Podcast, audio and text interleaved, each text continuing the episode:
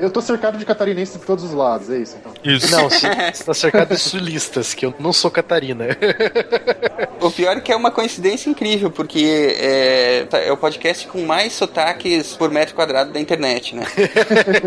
tem, tem, tem paulista, tem carioca, tem potiguar, tem catarinense. Tem catarinense pra lá da, da muralha e pra cá da muralha. Isso, é. Tem os, os colonos aqui de Chapecó e tem o- os manezinhos lá da ilha, né?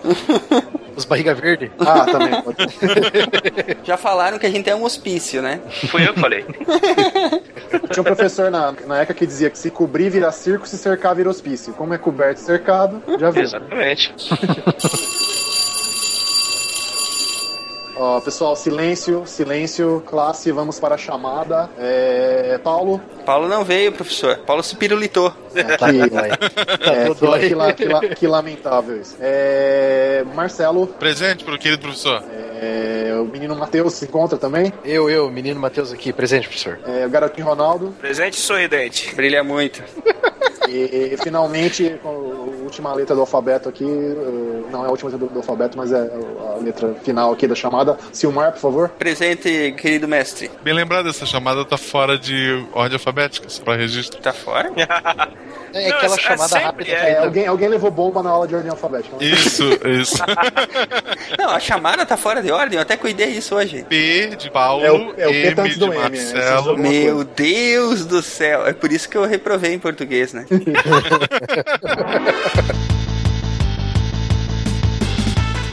Olá pessoal, aqui é o Silmar de Chapecó, Santa Catarina e Abadabadu! Aí vem a musiquinha Flintstones. It's the Flintstones. É, não conta porque eles sabiam escrever, então Não É. conta? não conta. Ah, é, né? Tinha o cardápio com o bistecas de brontossauro. É verdade. Cara, o Flintstones foi a melhor sátira da família média americana antes de sair os Simpsons, cara. Era é muito verdade. bom, cara. Cara, é, é o tipo de desenho quando você assiste quando criança, você acha engraçadinho e tal, mas aí você senta adulto pra assistir. é muito irônico, Você cara. pega todas as nuances que você não conseguia pegar quando criança. Essa é a característica do bom desenho, do, da boa animação. É a mesma lógica do Jacksons, que é um desenho sobre construir um poste muito alto pra gente não ver o lixo, nem sentir o cheiro, e reconstruir a cidade lá em cima. Exatamente. Exatamente, cara. Aqui é Matheus, professor Barbado, de Curitiba, Paraná. E deixa eu ir lá pegar uma banana ali. Pera aí, rapidão.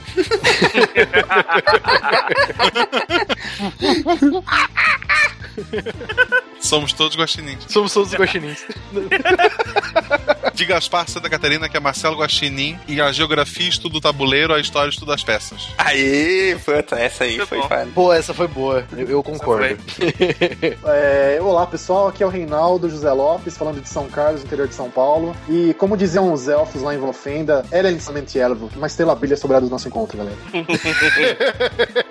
Aqui é o Ronaldo de São Paulo e dancem, macacos, dancem! Você viu o vídeo?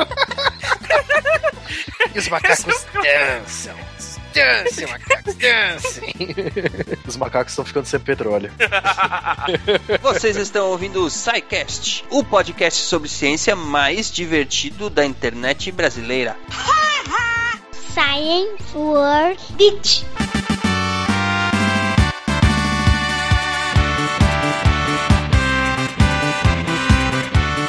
Mas falando em macaco, todo mundo tá falando em macaco aí. A pergunta da semana pra deixar vocês cabreiros é: E aí, gente, somos todos macacos? Quando começou essa campanha no Twitter, eu postei uma foto minha segurando uma coxinha dessa de, de salgado. Pior que E eu eu escrevi: somos, somos todos guaxinim. Eu vi essa. eu Se vi. podia escolher, Ah, teve essa polêmica aí essa semana, né? Ou foi semana passada, agora não vou lembrar, já tô datando o programa, e foda-se. Que qual foi o jogador lá na Europa que ganhou uma banana dos Daniel, Daniel Alves, né? Alves. Daniel Alves, né? Jogaram uma banana pra ele no campo e ele, com toda a sua desenvoltura, pegou e comeu a banana. A leitura que eu fiz desse acontecimento aí foi que o quê? O Daniel Alves mandou uma banana pros preconceituosos, não foi isso não?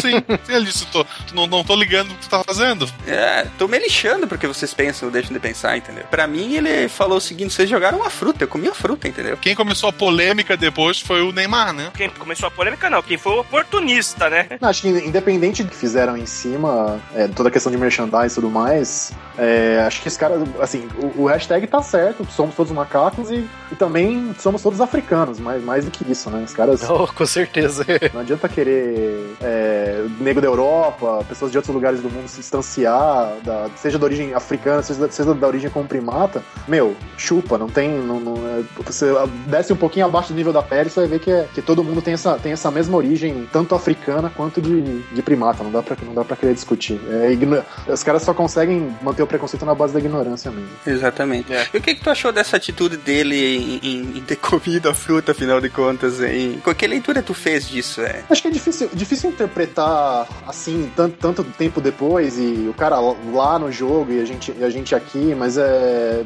Acho que pelo menos levar a coisa na. Não digo na base do bom humor, mas tipo, até uma atitude de desafio. Ah, é? Você tá dizendo que eu sou isso? Então, tudo bem, eu sou. E daí, qual que é o problema? Né? Bola pra frente. Acho que é um, acho que é um pouco por aí. Mas é, mas é difícil interpretar a atitude do cara, eu acho. É verdade. Uhum. É, até porque é, é, sempre é difícil de dizer o que exatamente tá se passando na cabeça da pessoa quando você ah, não vivencia aquilo, né? Enfim, é, a gente já falou aqui em outros programas que a característica mais legal que o brasileiro tem é exatamente essa, essa mistiçagem completa que a gente atingiu aqui, né? Sim. O cara que conseguir ser preconceituoso contra negro, índio ou o que quer que seja aqui no Brasil, é, ele tem que estar tá num nível de, de intolerância e ignorância extremo, né? Porque todo mundo tem, ou tem um pouco de índio, ou tem um pouco Pezinho de negro. na senzala. É, não, é. sabe? Não, não tem muito como, como você, você sustentar qualquer tipo de atitude preconceituosa, né? Eu, eu acho que situações assim, pelo menos, serve pra gente discutir, né? Ela abre, mas um jogou marketing em cima, se criou toda uma história, já devem estar tá vendendo milhões de camisas com o tema, mas a atitude em si fez a gente discutir, fez a gente pensar, pô, realmente, somos todos iguais. Eu não concordo muito com a palavra escolher macaco, assim, ficou tão forte, mas também não concordo com a pessoa que botou somos todos de barro, né? o criacionistas de plantão. É, não, pô, vamos apoiar, mas porque o criacionista ficou no, naquela faca de dois gumes, né? Se, se vai contra, é racista. Se apoia, tá apoiando que o criacionismo tá errado, então é, somos todos de barro. Não, eu, eu, eu falo diretamente, barro, caramba. Não, não, somos de coisa de barro, coisa nenhuma, somos humanos. É, não sei, eu acho importante que a pessoa que, que, que enfim, é, também tenha a oportunidade de se expressar dessa forma, né? claro. né? Mas é, é, é, também tem toda aquela coisa. É, qual é a leitura que você faz quando você lê Somos Todos de Barro? Barro era uma metáfora, né? Uma Sim. metáfora na, na, escritura lá. Mas enfim, é importante que também eles tenham espaço, né? Antes que sejam. que a gente volte a ter censura de, de qualquer tipo, que essas pessoas também tenham a, a oportunidade de falar, né? Ah, tudo bem. Eu sou obrigado a concordar, mas eles podem falar. Concordamos até a morte que eles possam se expressar, não que a gente concorde. É. Contanto que não seja dado o mesmo mesmo direito, né? Tem essa, né? tem uma diferença. O cara, ele acreditar que foi Deus que fez, ou a Terra, o Big Bang, etc e tal. E o cara acreditar que uma pessoa, por ter uma cor diferente, precisa de um povo diferente, é inferior. Tem crenças que a gente aceita, é do, da pessoa, não vai influenciar a nossa vida, não vai influenciar a vida das pessoas. Sim, sim. Tem crenças como a desse. Não sei o que passou na cabeça do cara que atirou a banana, sabe? Você, porque eu imagino, porque é um guri novo, ele não jogou porque ah, estou fazendo uma atitude agressiva contra o jogador. Eu vou aparecer pros meus amigos que estão aqui do meu lado. É. é. Esse tipo de gente não faz essas coisas. Pô, eu vou. É um ato de, de rebeldia. Não, o cara queria aparecer pros amiguinhos e, sabe? É, é um, um, comportamento de tribo, cara. O próprio Pirula, que tá empirulado, de, doentinho. Pobre Pirula. Pobre Pirula. Ele fez um vídeo sobre. Muito interessante o vídeo, o vídeo dele, por sinal. Sobre todo esse caso do. E aí, somos todos macacos? E ele coloca, tipo, os argumentos dele, óbvio, são, são bons demais, né? Do, tipo, por um paleontólogo falando sobre a origem do, do, do, do homem, ou lógico, né? Aí ele fala de todas as semelhanças que o ser humano tem com os primatas, né? Tipo, polegar opositor, um cérebro altamente desenvolvido comparado com outras espécies de animais, e entre outras coisas que ele lista, né? E aí no final o Pirula fala assim: sim, somos todos macacos, tanto que eu tô comendo uma banana aqui.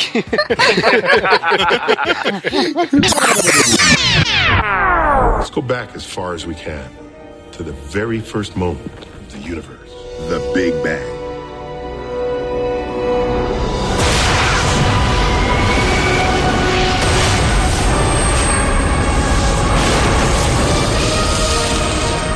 It's as far back as we can see in time. For now.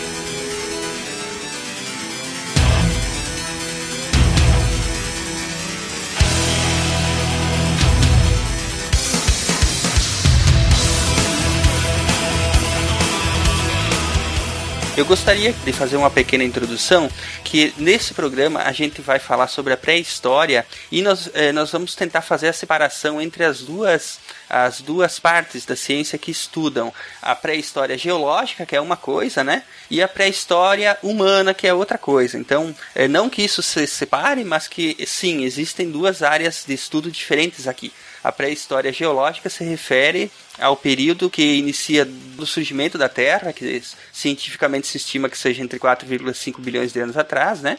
Uhum. E a pré-história humana, ela é, seria aquele período entre o surgimento dos hominídeos e o desenvolvimento da escrita, correto? Sim. Sim. Sim. Correto. Muito bem. Então são essas duas coisas que nós vamos falar. Primeiro vamos falar um pouquinho sobre a pré-história geológica e depois vamos falar um pouco sobre a pré-história humana, tranquilo? Beleza. Tranquilo. É, é aquilo que eu falei na, na abertura. A geografia ela estuda o tabuleiro, a história estuda os bonequinhos. A geografia ela vai estudar então como a formação desse tabuleiro gigante que é o nosso planeta e a história vai tratar do ser humano, daquela evolução dele até chegar, no caso da pré-história, até chegar escrito. Tranquilo. Tu queres falar um pouquinho para nós então, é, Marcelo, sobre a pré-história geológica? Então, a pré-história geológica ela vem da formação do universo, desde o, o, o início de tudo, né? Da, desde a da, da explosão do, do Big Bang há 13,8 bilhões de anos que não formou o sistema. Tem gente que acha que explodiu e de repente, pô, explodiu, o fogo no meio já formou o Sol, cada pedaço formou um planeta, começou a rodar e tá bonito.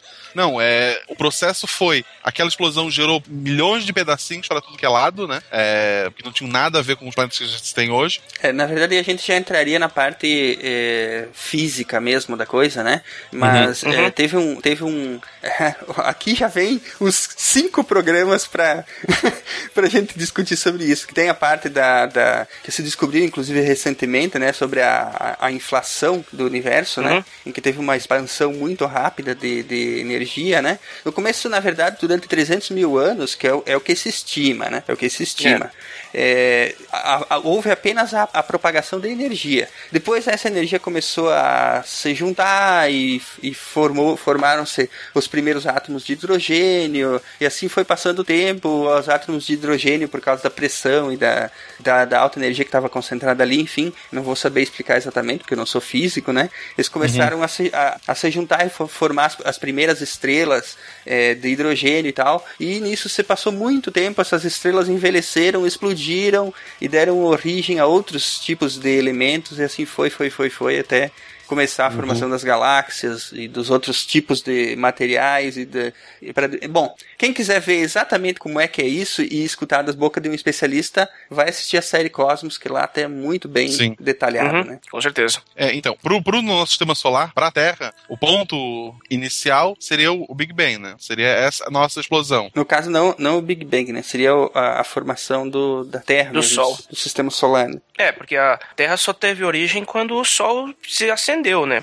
Sim. Há cerca de 4,56 mil- bilhões de anos atrás. É, não, e pra chegar na, na composição que o Sol tem hoje e tudo mais, é, precisa de, de algumas gerações de, de supernovas, né? A quantidade de, de, de elementos pesado, pesadões no, no, no Sol é, só daria. Pra, e, e no sistema solar como um todo, só com umas supernovas pra formar, porque no início ali é só hidrogênio e hélio mesmo, coisas mais basiconas. esses elementos mais pesados né eles eles são formados durante a explosão das supernovas né Reinaldo É, no momento, nesse momento mais crítico, porque numa estrela que tá queimando combustível, entre aspas, né? Num, num ritmo normal, você não, você não consegue é, ter fusão de, de, de átomos mais leves com, com o ritmo necessário para chegar nesses, nesses elementos mais, mais pesadões. É só nessa fase violenta da supernova que você chega lá. Aham. É, as estrelas que existem hoje, elas são produto das, da primeira geração de estrelas que não existe mais. exatamente Sim, a gente só vê a luz. É, se olhar, se olhar para os lugares mais distantes do universo, como tá, tá, tá, tá bem longe, é, se- quando, quanto mais longe você olha, mais longe no tempo você, te- você também olha, né? Então lá longe você consegue ver algumas estrelas,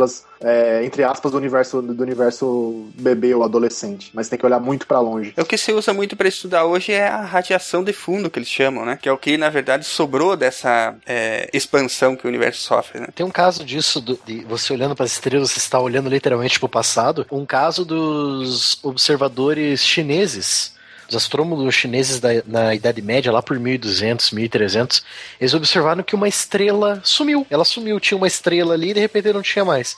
Então essa estrela, é, tipo, ela morreu, né, no caso, virou ali uma supernova, Uhum. um buraco negro, e só em 1300, 1200 que os chineses foram ver isso. Então quer dizer que, tipo, se eles foram ver isso em 1300, quer dizer que a estrela morreu lá por 50 mil antes de Cristo, entendeu? Alguma coisa do tipo. É, esse atraso, né, que você disse que a gente tá olhando literalmente pro passado, né? Aquela Aham. estrela pode não estar existindo já faz Exatamente, um tempão. A gente exatamente. só tá vendo o brilho atrasado dela. É, verdade. É. Inclusive tem um episódio do Cosmos que ele fala sobre isso que é bem bacana, que eu não vou dar spoiler, senão vão me xingar. Spoiler! Spoiler! Senhor Spoiler Machine, se É controla aí. Eu tô tentando, eu tô tentando, gente. Isso é um vício. Eu estou em recuperação. The Spoiler Machine. Bom, esse período que a gente tá falando, né? Ele, ele é conhecido na ciência como o período pré-cambriano, né? Não, não, não, não, não. A gente não chegou nem na forma, a gente não chegou nem na formação da Terra ainda, Silmar. É, vamos Não, mas eu, retomar. eu, eu já tô indo pra formação da Terra. Vocês que estão atrasados. Não, você que tá pulando coisa demais. Eu acho que a gente também não precisa recapitular todo o Big Bang, né? Vamos pra Terra. sim, vamos, sim, vamos, vamos pra Terra. Surgiu a Terra. Pronto. Resumindo, houve Big Bang, quer dizer, dependendo da sua religião, vamos respeitar, mas houve o Big Bang. Não, mas tem uma coisa muito legal sobre o Big Bang. Big Bang é assim: tava Deus e o colega de quarto dele da faculdade, e o colega de, quarto deu o isqueiro, Deus deu um peido, pronto. Esse é o Big Bang. Eu acho que os criacionistas não vão aceitar essa teoria. Mas tá. Mas o Family Guy mostrou, cara. O que o Family Guy mostra é, é foda. É o que vale. É o que vale. É, mas vamos lá, vai. Então, vamos lá. Big Bang, o sistema solar começou a se formar só algum tempinho depois. Algum, algum tempinho, gente. algum tempinho. 10 bilhões de anos. Se a origem do universo foi lá 13.8, é, em 4.5 bilhões de anos, o Sol se acendeu, né? Foi o Jacques Citar, o criacionista, o Deus disse face à luz, ou só a explosão em si, acendeu, ah, se acendeu. Detritos acumulados em torno de uma, dessa nebulosa solar, assim, os pedaços da, daquela explosão, começaram a colidir entre si, eh, formando protoplanetas. Eles não eram ainda planetas, eles, aquilo que iria se tornar, né?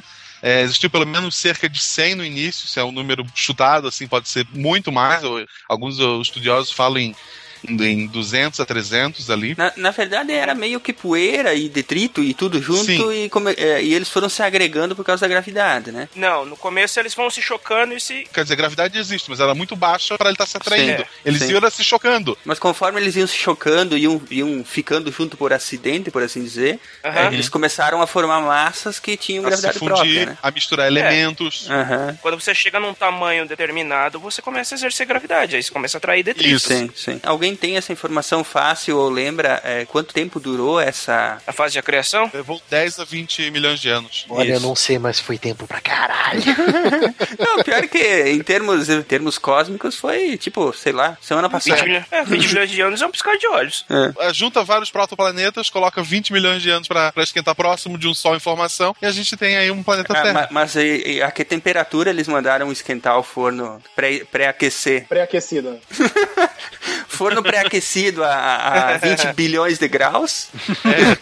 Ah, de 10 a 20 milhões de anos a partir da ignição do Sol, então a gente começa a ter a Terra ter o tamanho atual, o, o próximo a isso, né? No início o planeta foi bombardeado, assim, como ele tinha a- aquela gravidade, tinha ainda vários pedaços, detritos desse pelo espaço, ele começou a atrair os menores, ou aqueles mais próximos a ele, a se chocar, a, a atrair esse esse material para si, né? Uhum. É, esse impacto massivo que aconteceu ah, próximo do nosso período de, de, de, de a criação, de nosso período de criação, tinha sido responsável pela formação da Lua. O que explica a ausência de metal pesado na Lua, porque a gente tem, ah, se ela tivesse se formado junto com o nosso planeta, tivesse detritos similares, a gente teria ah, uma composição, mais elementos em comum, em especial metais, que a gente acaba não tendo. Então, ela tem uma formação bem diferente da nossa, é, quase sem metal, né?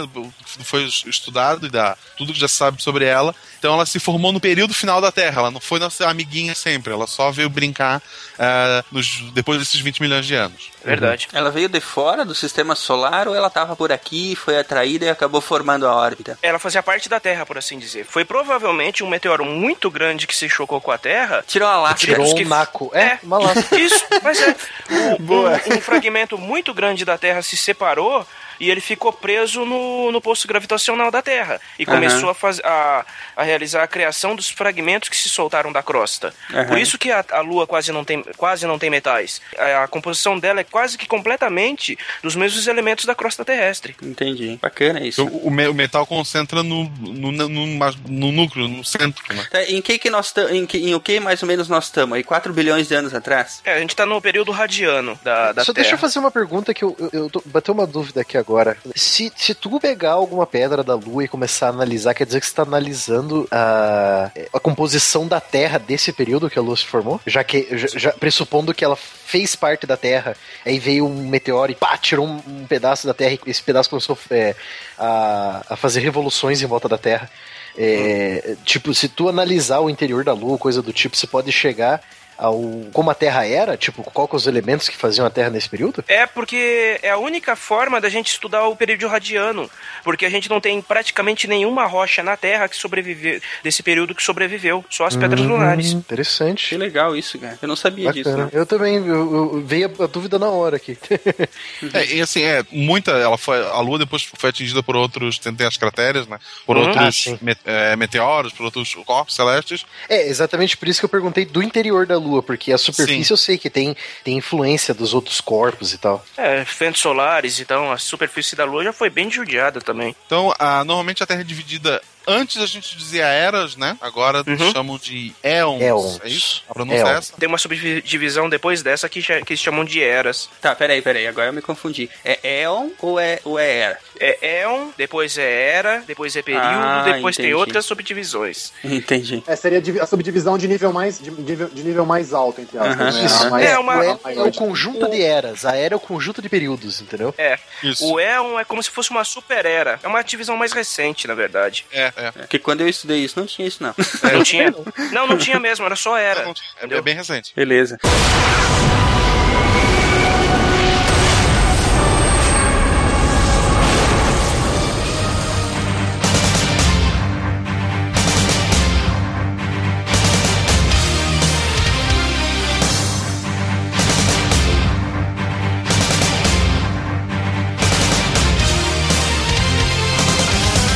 Bom, é, é, agora nós entramos então no que era conhecido antes, então como, como era pré-cambriana, é isso? Que são, é que são esses éons que, nos- que, que vocês têm aqui na pauta. Do arqueano pra, pra frente, até o começo do fanerozoico ali. Isso, exatamente. Essa seria a parte pré-cambriana, né? Que eu estudei assim, gente. Vocês têm que entender que é pra mim, né?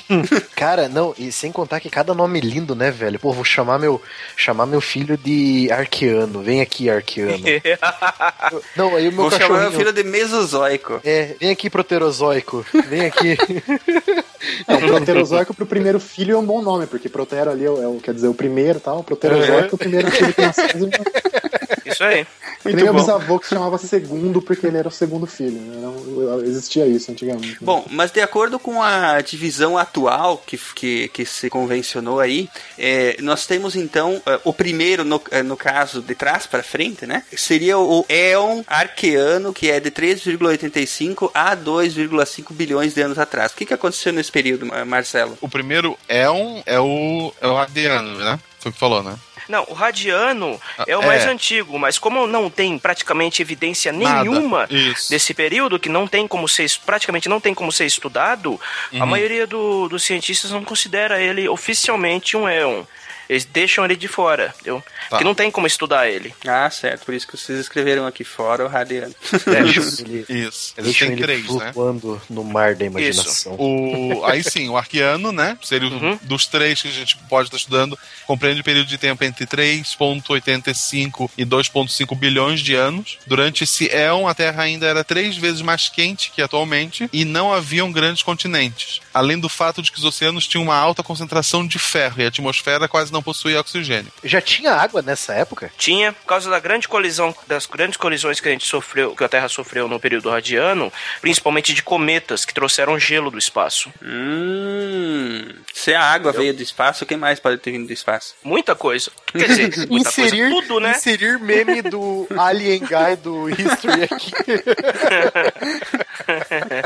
Os conspiracionistas deliram com essas coisas, né? Ai, Isso. cara. Só, Por favor, não, não, não puxem Prometeus. Vamos lá. É, Então, tirando o fato do bebê gigante do Prometheus, que agora sei mais me ver a cabeça, nessa época é onde surgem as primeiras formas de vida. Unicelular, sem núcleo, né, procarionte, então coisa simples. Nessa parte aí que quimicamente o pessoal fala que tinha a tal da sopa primordial, né? Isso. Isso. Isso. Aí surgiu ali cianobactérias, é, Não, tinha, tinha, tinha a sopa lá, a meleca toda tava em ebulição. isso. E, Era e, nojento. é, é. e aí começaram a se formar os primeiros, os primeiros eh, organismos, né? Os primeiras, eh, os primeiros, eh, eh, as primeiras formas de vida bem simples, né? E, nisso aí estavam as bactérias, estavam, que nem tu falou, a- as cianobactérias que teriam feito, a- começado, iniciado a fotossíntese, né? E, e começaram a oxigenar os, os oceanos. Você vê que aí, aí é, é, a- vai ser meio dis- interdisciplinar mesmo hoje, porque se a gente tivesse um biólogo, ele ia explicar direitinho pra gente, apesar de a gente poder arriscar uma pequena explicação, né? Se a gente fosse explicar isso, o- o- a evolução já estava atuando aí, porque quando o- a água dos oceanos começou a ficar oxigenada, né? Já foram eliminados aqueles primeiros eh, tipos de organismos que existiam ali e ficaram só os que conseguiram se adaptar à existência do oxigênio no mar. né? É, não, inicialmente o oxigênio foi um grande poluidor, né? Exatamente. Ele foi. Aí, ó, primeira extinção em massa. Foi, mas é, mas é verdade. primeira extinção em massa da história. Isso. Se você colocar lado a lado, né, a, a, a- tabela de extinções em massa, acho que provavelmente essa aí já tenha sido a primeira. Mas foi a primeira. É É, considerada a primeira. É Aham. considerada a primeira. A gente tem registro é, através de fósseis, né, que os tromatólitos faziam e tal, que a gente acredita. é, foi a primeira e morreu tu- quase tudo ali. Alguns metabolizaram o oxigênio, né, se adaptaram, surgiram é, outras bactérias diferentes. Quem não fazia isso morreu. A segunda era é o proterozoico. Metade da- da- da- do nosso tempo de vida tá nessa era, entre Uhum. 2,5 bilhões e 542 milhões de anos antes de Cristo. É tempo pra burro, se você for É o- pensar. Faz tempo, hein? Faz tempo. Faz Metade tempo. da vida da Terra foi, foi nessa brincadeira aqui. E a forma de vida dominante dessa era, unicelular. Exatamente. Somos todos unicelulares. Somos todos unicelulares. É, na época teve todo um meme em relação a isso. Já, já É. foi estudado. Ele é o, o mais recente do PEC cambriano, né? É, deixou registro fósseis mais abundante. Quanto mais a gente vai chegando para os tempos atuais, mais fácil tu tá estudando, né? É, então ele deixou registro mais abundante do, do que o período anterior. Foi durante esse tempo que a oxigenação dos oceanos, a atmosfera começou a se estabelecer, é, o planeta começou a ser um pouquinho mais, como eu vou dizer, mais agradável para a vida Já dava pra tomar um solzinho na praia, assim, no é. É. Então ele permitiu a evolução de, dess- dessas bactérias procariontes e eucariontes, ou seja, as que tinham o núcleo e as que não tinham, né? Uhum. Ah, assim como o surgimento das primeiras formas de vida multicelular. Esse ambiente ele permitiu que essas células começassem a se agrupar, a, a criar é, indivíduos maiores, né? Compostos de mais de uma célula. Surgiu nessa época aqui. Acredita-se que existiam muitos períodos glaciais, que o, quando começou a surgir esses, esses gases, ah, o, o oxigênio e outros gases começaram a, a surgir na atmosfera, ah, teve períodos mais frios, períodos eh, mais quentes, não foi um, o clima não foi o mesmo durante todos esses eh, bilhões de anos que ele, esses dois bilhões de anos que ele passou. Tem a, alguns cientistas têm a hipótese que houve a chamada Snowball Earth, né? Que o planeta teria congelado inteiramente, assim, até o Equador, ou muito próximo a ele, há cerca Caramba. de 650 milhões de anos atrás. Ele, essa hipótese é uma hipótese, né? ela não, tem como ser comprovada, pelo menos até o momento, mas ela explicaria a presença de, de sedimentos provenientes de, de área glacial encontrada em latitudes próximas ao Equador. Então, quando o estudo disso aqui, basicamente, é cavar buraco. Vai cavar é, o máximo que tu pode o solo, tu vai encontrar camadas, né? Porque vai caindo sedimento, vai erodindo a região, ela vai cobrindo essa camada. Então, tu estudando cada camada dessa, tu vai entendendo mais ou menos como era aquela época. Então, eles escavando regiões próximas ao Equador, chegou um ponto que eles encontravam uma camada que tem resquício que só poderia ter acontecido aquilo se houvesse um período glacial. Então eles começaram a, a tentar estudar em que período aquilo aconteceu.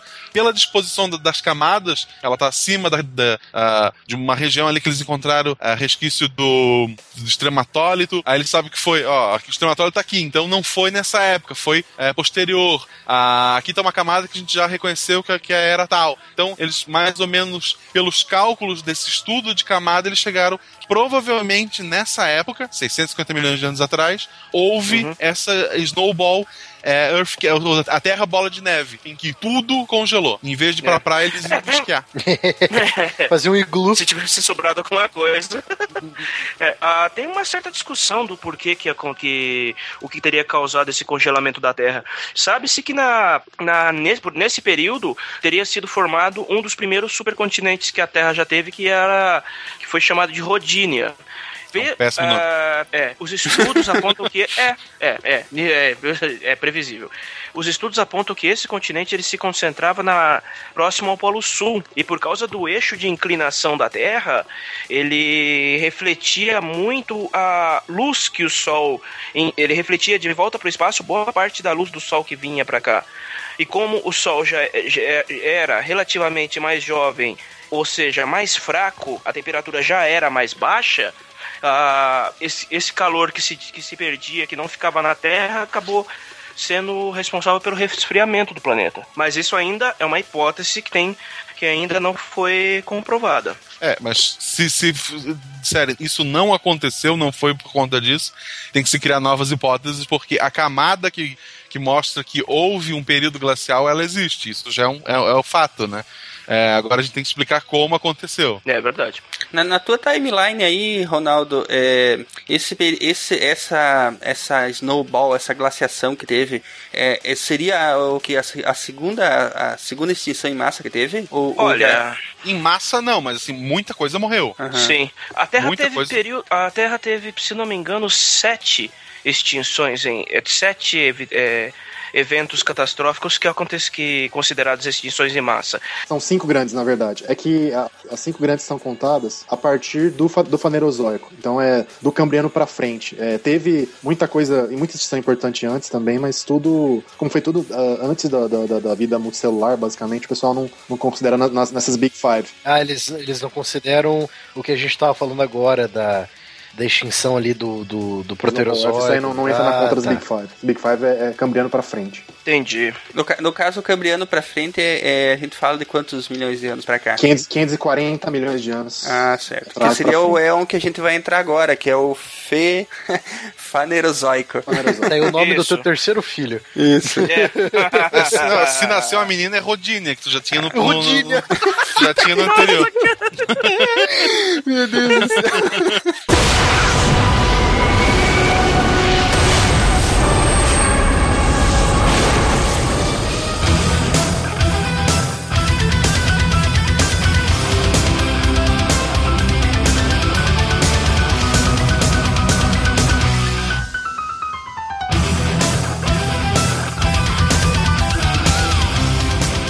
Então, o, o próximo foi Fanerozoico. Isso. Período bem mais recente, só 542 milhões de anos atrás. Semana passada. É semana passada, é hoje também, Silmar. É a maior concentração das diversas formas de vida, né? Começou aqueles pequenos seres multicelulares começaram a surgir lá na, na era anterior. Agora eles começaram a desenvolver bracinho, rabinho e começaram a, a, a surgir Os olhos também, né? olhos, criaturas. Ah, cara, falando, falando, eu, eu vou te interromper, desculpa. É, Foda-se o editor pra arrumar isso depois. Eu, eu tenho que comentar sobre pra um, editar, né? eu tenho, eu tenho que comentar sobre um vídeo sobre o surgimento dos olhos, cara. Que Ah, é, é, que ele, a gente vai pôr o link aí depois. É, eu- ele mostra assim, ó, desde o do, do, do olho mais primitivo e como é que foi a evolução, é, mas isso Uhum. em vídeo, entendeu? Em câmera, ele vai mostrando o que, como é que foi sendo aperfeiçoado. Enquanto coisas eram criadas ali pela evolução aleatoriamente, quais iam ficando, quais iam sendo descartadas e tal. É verdade. Né? E Que o- vídeo que é esse, não senhor tem isso no, no, no No Cosmos? novo Cosmos Isso, tem, é, segundo exatamente, episódio. Exatamente. E, É o mesmo E ele, tá falando? e ele vai. É, isso que, é exatamente isso que eu tô falando. Ah, tá. É, e aí ele vai mostrando o, o- é, através da lente da, da- da- que está sendo é, mostrada no vídeo, né? É, é como é que ela foi, co- co- como é que a imagem ia ficando, cara. Eu achei sensacional aqui. Ah, sim. Foi, nossa, esse- acho que foi no terceiro episódio, né? Se eu não me engano. Segundo ou terceiro, não tô bem lembrado, mas a gente Foi, liga foi depois. muito foda. É, Uma das é. partes do episódio mais fodas que teve. Muito bom, muito legal. Não sei se o, o Reinaldo chegou. Assistiu o Cosmos novo, né, Reinaldo? Cara, eu, tô- eu assisti só o primeiro episódio e depois não consegui assistir mais. É uma vergonha, mas eu não, não consegui me organizar. Eu vou Cara, mas sério. atrás depois. Vergonha passarem no Brasil sem, sem HD. Também, isso também é bem vergonhoso. Mas, mas esse negócio de evolução dos olhos é realmente é muito bacana, porque é, é o grande, um dos grandes casos clássicos de evolução convergente, né? É, É. uma invenção, entre aspas, evolutiva que apareceu dezenas de vezes de maneira independente. Tipo, cada bicho tentando dar um jeito de, de captar luz de maneira independente. Sim. E, e às vezes com soluções que convergem, né? Que nem no caso do, do nosso olho e o olho de- dos povos, que é, que é super parecido o funcionamento. O deles é melhor, inclusive, que o nosso. Funciona parecido, mas, é, mas evoluiu independentemente. Então é realmente muito louco isso mesmo. É verdade. Então esse Ion ele vai se dividir em várias eras, né? A primeira Uhum. paleozoica, a mais antiga das eras, né? Do, do Fanerozoico.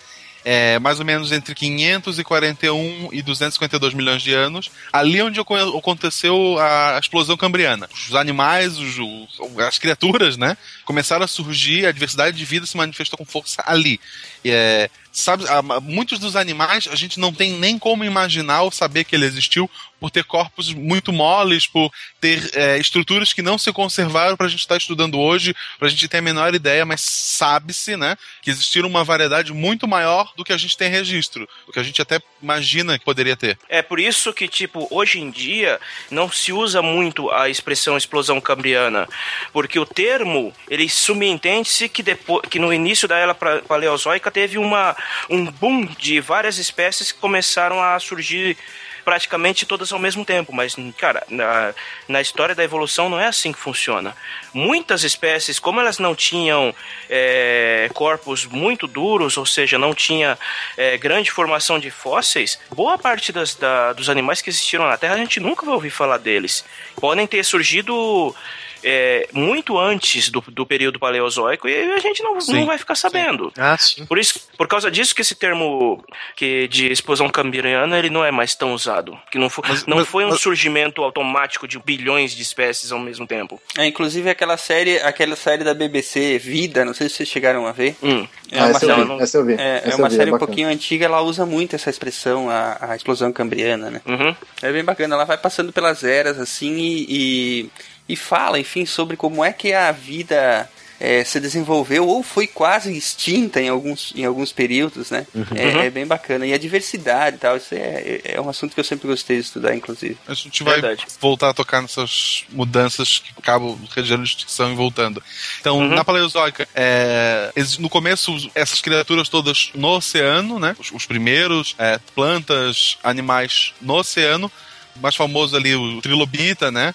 Por ter uma carapaça, é, a gente estuda sob, é mais fácil encontrar o fóssil dele, porque como a gente falou, ele, não tem, ele tem um corpo, tem pelo menos a parte protetora dele, ela é resistente, então é, ela deixou as marcas pra gente estar tá, estudando.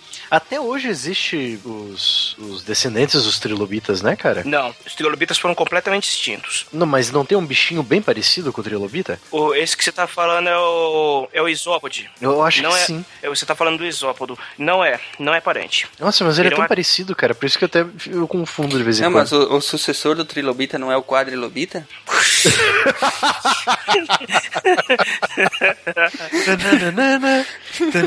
Ai, Só podia céu, tocar aquela cara. música do Silvio Santos, né, cara? Com certeza. Puta Então, que me pariu, Somos cara. todos trilobitas. Somos É. todos trilobitas. Então, esse trilobita, ele é, é um dos primeiros, né, a possuir os olhos, que a gente comentou antes, que eles conseguiram formar a imagem, é, dar uma vantagem na ca- caça para eles em relação aos outros, né. É, tem o Anomalocaris, que é um artrópode de predador que já possuía olho também, os olhos compostos, né. Uhum. Ah, durante essa era, plantas, animais, né, fauna e flora, começaram aos poucos a se adaptar, alguns começaram a surgir fora do oceano. Não foi de uma hora para outra também. É, eles começaram a se, a se adaptar, a se expandir, a surgir fora do oceano, a tomar os territórios, a- os continentes, né? Isso. Ah, as primeiras plantas terrestres, primeiras plantas, né? Não tinha porque os animais saírem, porque não tinha alimento lá fora. Então, primeiro as plantas eh, começaram a aparecer entre os períodos siluriano e devoniano. Eh, no, no mar, os primeiros oh, peixes começaram a surgir diferentes do nosso, né? Mas aquela estrutura básica para nadar, etc. e tal, começaram a estar se formando. Uh, desses, uma população começou a se aventurar nas áreas secas. Uh, acho que todo mundo já viu esse quando se fala em evolução, é aquela imagem que tu tem do peixinho uhum. que vai para fora d'água, surge os bracinhos, a, as perninhas ali, o, as quatro patas, né? Uhum. Aí ele, sei lá, vira Isso. um lagarto, depois um dinossauro. É, e... Só que lógico que não é na hora, né? Porque. não, não é o peixinho, não é o peixinho Jesus do Flanders. A, a vida, é, a, a, vida não é Pokémon. O bichinho não sai da água, batalha, evolui, poxa. É, é... batalha. Sai de uma. É capturado por uma Pokébola, né? Isso, capturei um atum e vou treinar ele até virar um tiranossauro. Não é assim que funciona. Até porque a evolução final do tiranossauro é a galinha e tu vai acabar perdendo as lutas Não, disso. não, não, não. Não fala disso, cara. Não fala disso. Não, é, é, é meu ódio em relação a isso. A gente é. vai chegar lá. Então, uh, nesse período começou a surgir anfíbios, né? Animais, eles podiam uh, viver tanto fora d'água quanto uh, dentro dela, costumava viver aqui na intersecção ali, na, na beira-mar. Na beira-mar, tomando um choppzinho e tal, verão.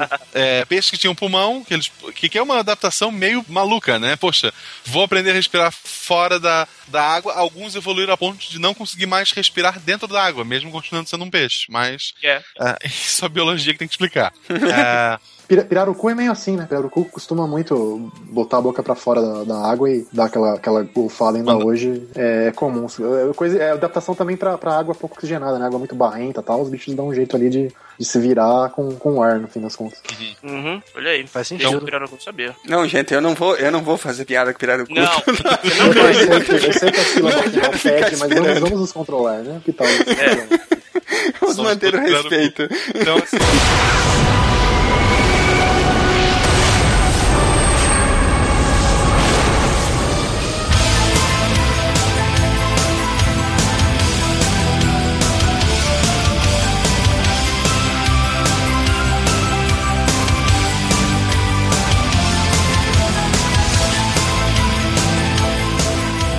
nesse período, no final é, do período permiano ali, já haviam surgido os primeiros uh, anfíbios, grandes répteis, uh, animais quadrúpedes, né? Uh, já criaturas mais parecidas com os animais que a gente tem hoje. então, o fim desse período permiano e, consequentemente, da era paleozoica se deu com a maior das grandes extinções que tem registro, né? A grande extinção do Permiano Triássico. Uma série de erupções vulcânicas ocorridas na, na região que hoje é a Sibéria, veja só. O que é, yeah. que é fogo um dia vai ser gelo, o que é gelo vai ser fogo. Sertão vai virar mar. Isso. O dia que a água aprender a subir pro continente e tiver que morar no fundo do oceano, a gente troca. É... então, essa série de erupções soltou muita poluição uh, na atmosfera, acabou aquecendo os oceanos, envenenou o ar, né? Tem um enxofre, tem é, gases nocivos ali no, no, na erupção vulcânica, matou 90% de todas as espécies vivas. Ah, o impacto dessa extinção foi tão profundo que a, a vida na Terra levou 10 milhões de anos para se recuperar. Com o fim desse período, grandes répteis foram privilegiados. Assim essa extinção ela eliminou vários tipos de, de, de, animais, de criaturas ali, e os répteis foram aqueles que se adaptaram melhor ao tipo de ambiente, foram aqueles que vão vir a dominar, ou pelo menos a se destacar na, na, na próxima era. Né? Uhum. É. Dinossauro! George Pig, participação especial de George Pig agora. é porque o, o clima aqui da, da Terra mudou bastante depois dessa, dessa grande extinção, que a Terra, o, o planeta ficou quente e úmido, né? Que é um, uhum. é um ambiente muito propício para répteis e anfíbios. Uma coisa interessante que, que é, eu também, assim, é, era uma coisa que eu não, não, não, não, não, me dava conta, porque, enfim, não, for, não estudei direito isso, na, na época deveria ter estudado, é que é, daqui para frente começam a, a vegetação, por exemplo, do, do, do planeta é, ela, ela, ela vai daqui para frente muito pântano, muito é, muita vegetação uhum. baixa, né? Não tem árvores gigantescas, esse tipo no de triássico. coisa. É, é, ela começa essas, essas, essas plantas maiores, essas árvores maiores, elas vão surgir muito mais para frente, né? É porque a gente se foca muito na evolução dos animais, mas as plantas também todo esse período começou da, da alga e foram evoluindo a, a plantas maiores, ela também tem uma evolução parecida com o que tem os animais. Ela vai se, se moldando, ela vai se modificando e vai a- acabar crescendo. Verdade. Um programa muito bacana sobre o período Triássico, Jurássico e Cretáceo, que, pô, faz um tempinho que ele já passou, eu assisti quando eu tinha uns, uns 10 anos de idade. Era um programa do Discovery chamado Caminhando com Dinossauros. Ah, esse tem no Netflix, hein? Muito bom. E eu pedi pro meu tio gravar em VHS pra mim, cara, quando passou os, os- os episódios. Ele tem algumas, algumas informações que estão desatualizadas ali e tal. Ah, sim, por conta do tempo, né? Sim, sim, mas ele é uma boa, ele é um bom material pra você assistir. Depois, claro, se atualiza de alguma outra forma, né? Eu assisti ele inteiro com a minha pequena, minha filha, ela gostou pra caramba. É, dinossauro, né, mano? Quem é que não gosta de dinossauros? Se não acabar virando paleontóloga, sabe? Aí depois vem aqueles programas mais novos que é o. Barney. O. Oi? O Barney. Barney. O Barney, não, não. É, o- aí veio o Celton Mello narrando aqueles programas do, do Net Geo, ou da Discovery, agora não me lembro, em que eles colocam o Velociraptor, tipo, em uma galinha. aí acaba com, acaba Mas com o toda a sua Velociraptor é uma infância. galinha. Tem o mesmo gosto, dizem. Cara, É. o Velociraptor é uma galinha. Ele, vo- ele evoluiu pra galinha. Daqui a pouco tu vai falar que a costeleta de brontossauro tem o mesmo gosto que a costeleta de porco. Aí, aí, aí tu vai comprar briga comigo. De porco eu não digo, mas deixa eu ver. De avestruz, talvez? Tá, dinossauro tem tudo gosto de frango, é isso? Aí, somos todos dinossauros. Somos todos dinossauros. Somos todos galinhos. Os, os cientistas já chegaram na, na, na conclusão que a, a única. A única. Não é, é gênero, é gênero. Acho que o único gênero sobrevivente do, dos animais que, viri, que eram, foram classificados como dinossauro são as aves. É, não, gênero não seria. Gênero é, é muito pra baixo ali na árvore. Uma coisa. Ah, teria que ver direitinho, mas seria na, na, na, na- linha de, de ordem ou.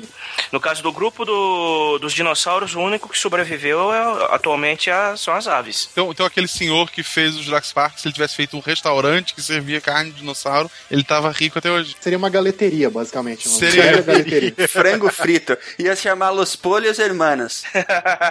Los polos hermanos. Dinossauro no balde. É, o Silmar ia pagar milhões pra viajar pra poder provar a carne de brotossauro que ele queria. Eu queria uma, uma costeleta de brontossauro. Tá, vou retomando. Um Eu não queria acabar com a- com a Retomando. infância de ninguém, mas você sabe que brontossauro tá errado, né? Brontossauro não se diz mais, é apatossauro. Brontossauro Ah, era um- não. é um Ah, nome. não. É, não, esqueçam brontossauro, viu, galera? Pô, então é o gosto é de pato. apa- apa. Na verdade, na verdade, o nome sempre foi apatossauro. É brontossauro é meio nome popular que deram, né? Não, não é isso, não é isso. O, o lance é mais chatinho, mais complicado. É, os era uma época que os caras dos Estados Unidos estavam dando nome pra qualquer ossinho, eles davam um nome de espécie novo. O, o apatossauro já tinha sido batizado, o cara achou outro, outros fragmentos e deu o nome de brontossauro. Quando eles reexa- reexaminaram ah, fósseis mais completos, os caras viram que, na verdade, o de brontossauro, entre aspas, era de apatossauro. E como na nomenclatura zoológica é sempre o nome anti- mais antigo que manda, o certo era, era, era apatossauro. É- Era é apatossauro. É, Entendi. Gente, só um minutinho só. Vou dar um pulinho na geladeira e já volto. Lá vai ele pegar mais uma cerveja. É brincadeira, cara. Mas eu ainda quero minha costeleta de brontossauro. Mal passada, faz favor. Quer continuar, Marcelo? O Fred comprava patossauro achando que era brontossauro, é isso? É que então, é que eu falei das galinhas porque Vendia Voltei. um patossauro. Como é que a gente podia adaptar o ditado? Comprava a patossauro por brontossauro. Isso. Ah, verdade. preço, a preço de brontossauro. É. Era gato por lebre da época. Eu, verdade. eu, eu falei do, do- das galinhas porque, tipo, a imagem que eles estão refazendo dos, dos dinossauros, ela é, é, ferrou completamente com o imaginário de um monte de criança que viu Jurassic Park, né, cara? Eu, inclusive. Mas sabe o que é engraçado do, do Jurassic Park? É. O, o livro que o Michael Crichton escreveu, tudo bem, é mais antigo. Só que o consultor que dava dando a assessoria para pro Spielberg no filme, ele, ele até então eles estavam ve- eh, vendo o Raptor como aquele, aquele lagartão enorme, né? Sendo que pouco tempo depois a, a comunidade científica fica revisou o Raptor, né? Que ele era bem menor do que, aqui, que aquele que, era, que apareceu no filme, que ele é praticamente uma galinha. Mas é, é, não aparece depois, acho que, isso, acho que isso é no segundo ou no terceiro filme. É, na na praia, aquele, aquele, aqueles é, bichinhos pequenininhos que, que atacam as crianças lá. Sim. A, a representação. Isso, O Raptor, seria. o Raptor ele seria um pouco maior que aquilo. É, mas também eu acho que o Spielberg explicaram pra ele, ele não ficou rico à toa, né? Ele sabia isso aqui não vai vender o filme. É, Vamos deixar liberdade Verdade. artística, né? Acho Até que porque ele ele representou, ele representou o Raptor no, no filme como um bicho bem inteligente, né? Bem inteligente e aquele, o predador, predador mesmo, cara. É, É, ele, ele se, ele se baseou no nome e ignorou o resto que, que ele achava desnecessário. Raptor vai ser esse Aham. bicho. É isso. É. Então, assim, retomando lá antes de começar essa loucura toda que a gente falou até das plantas, até hoje em dia, se tu parar pra, pra tu ver uma, uma região, é comum região que eles aterram perto do mar e aí tu vê a vegetação voltando aos pouquinhos. Primeiro vai voltar uma vegetação rasteira. Quando essa vegetação rasteira estiver bem grande, vai surgir uma árvorezinha é, maior no centro. Essa vai expandindo, essa árvorezinha maior ela vai crescendo. Depois surge uma outra maior naquele centro. Isso em vários lugares do Brasil, assim, regiões de mata ah, que foi se reconstituindo sozinha, sem homem estar plantando nada, esperando a natureza trazer semente e tal. Para nascer uma planta grande, tu tem que ter uma planta média do lado. Para nascer essa planta média, tu tem que ter uma planta menor. Então, é, por muito tempo, as plantas foram evoluindo vagarosamente para uma proteger a outra, porque daí a menor quebra, ah, protege o vento da, da, da, da próxima, para ela não cair, para ela não quebrar. Então, essa evolução toda, ela ainda existe essa parte, essa proteção, ela foi acontecendo ao longo de todas essas eras que a gente está tratando. E essa evolução das plantas é muito interessante pra frente também, o, o Marcelo. Na, na história do- dos, dos hominídeos e da, da, da origem da agricultura. Sim, a gente vai, vai retomar então. Vai retomar essas plantas aí também, essa ev- evolução é, das plantas aí também. Isso. A gente então tá na vulgarmente conhecida era dos répteis, né? Na era mesozoica, foi que a gente começou a comentar aqui. Ah, como a gente falou antes, do 205 do- de 252 a 65 milhões de anos. É, ela foi beneficiada então pelaquela extinção em massa que houve na era anterior. Os répteis, por precisar ah, por se adaptarem melhor àquelas condições, acabaram ah, dominando o planeta, acabaram surgindo ah, espécies como iguanodontes, que é um nome terrível, eu lembro de uma iguana gigante, sei lá. Hum, eu também lembro do iguanodonte, uma iguana gigante. É, megalossauro, que é, que é o nome mais legal para dinossauro. É verdade. O angiosper... O, o, cara, eu tô com plantas na Angiosperma, cabeça. tu tá falando de, de, de- Planta. De planta. Eu tô com planta na cabeça.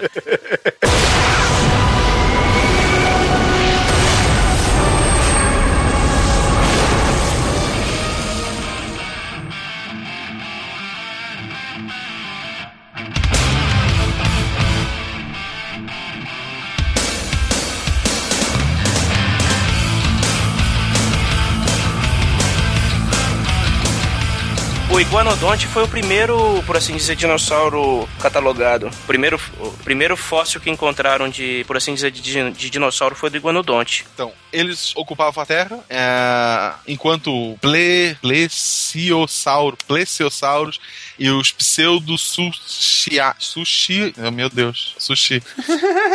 Pseudosúquias. Súquias. Porra, perfeito. Pseudosúquias se espalhavam pelo mar. Ah, desses últimos evoluíram os, os crocodilianos, né? Aqueles que lembram crocodilo, Uhum. jacaré. ah, as aves, os pterossauros, são os voadores, né? Isso. E os dinossauros terrestres. Então, os répteis dominavam nosso planeta na marinha, na aeronáutica e na... As forças terrestres. É. O, o plesiosauro é aquele lagarto marítimo que é que parece com um corpo de tartaruga com um pescoção comprido. Sabe que do é? Lago Ness. E gigantesco. Exatamente, o Monte Não, Lago mas Ness. esse bicho, esse bicho aí é absurdamente grande. Sim. O- É, ele era gigantesco. Isso que você falou, Marcelo, do, da Força da Aeronáutica, da Marinha, não sei das quantas, isso me lembrou tanto um desenho da Nickelodeon, que era o Dino Comando, que eram uns três dinossauros que tentavam matar, não sei, um macaco, sei lá, os macacos sempre passavam a perna nos dinossauros. Cara, desenho dos anos 90, só que eu Isso não, tá errado, sei sabe? se... Que a gente tem que lutar pelos macacos, né? Sim.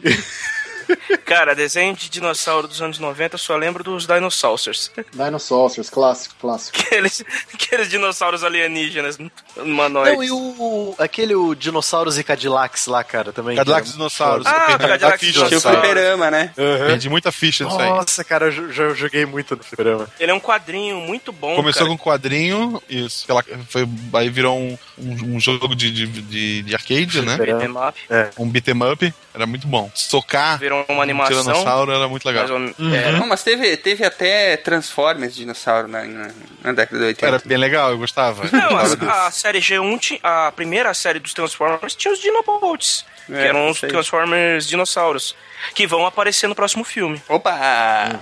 Spoiler. eu, eu, eu ia lembrar do Em Busca do Vale Encantado. O 1, 2 e eu acho que vai até o 120. Deve ir. 14 tem. Tem 14. É, é 14? Tá.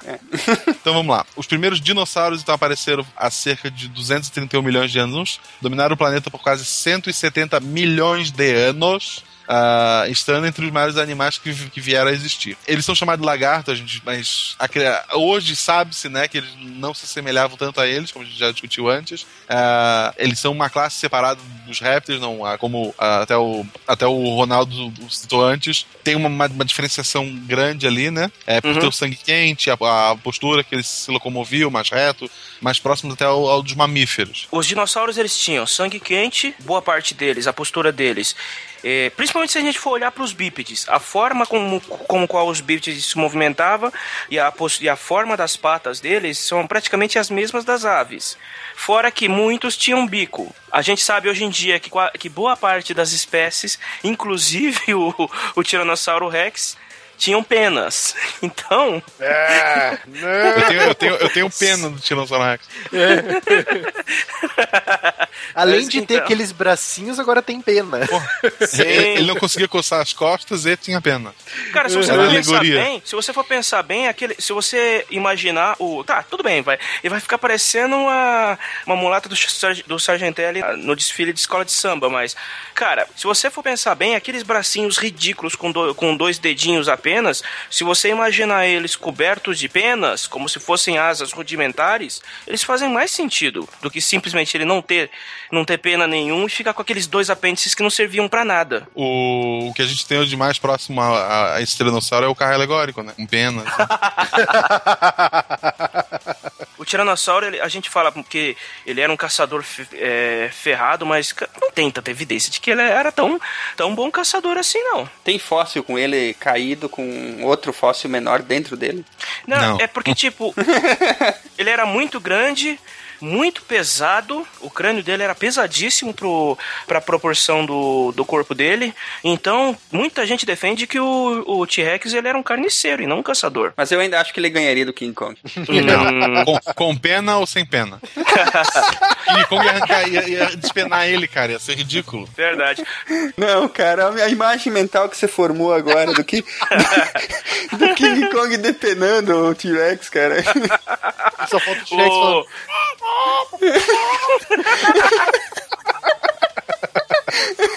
Nós estamos acabando com, com, com Os o, di- o que dinossauros. resta da dignidade dos dinossauros, nós estamos acabando hoje, cara. E pensa assim também, é, tiveram entre o Triássico, o Jurássico e o Cretáceo, tiveram outras espécies de, de dinossauros é, caçadores. O Alossauro, por exemplo, que foi um, acho que o maior dos, dos caçadores do Jurássico, ele tinha todo um porte de um, de um réptil é, adaptado para caçada. A única coisa que, que acontece é que ele não era da mesma época do, do T-Rex, que o T-Rex apareceu no fim do Cretáceo. Ele, ele já era um animal que chegou num pico de.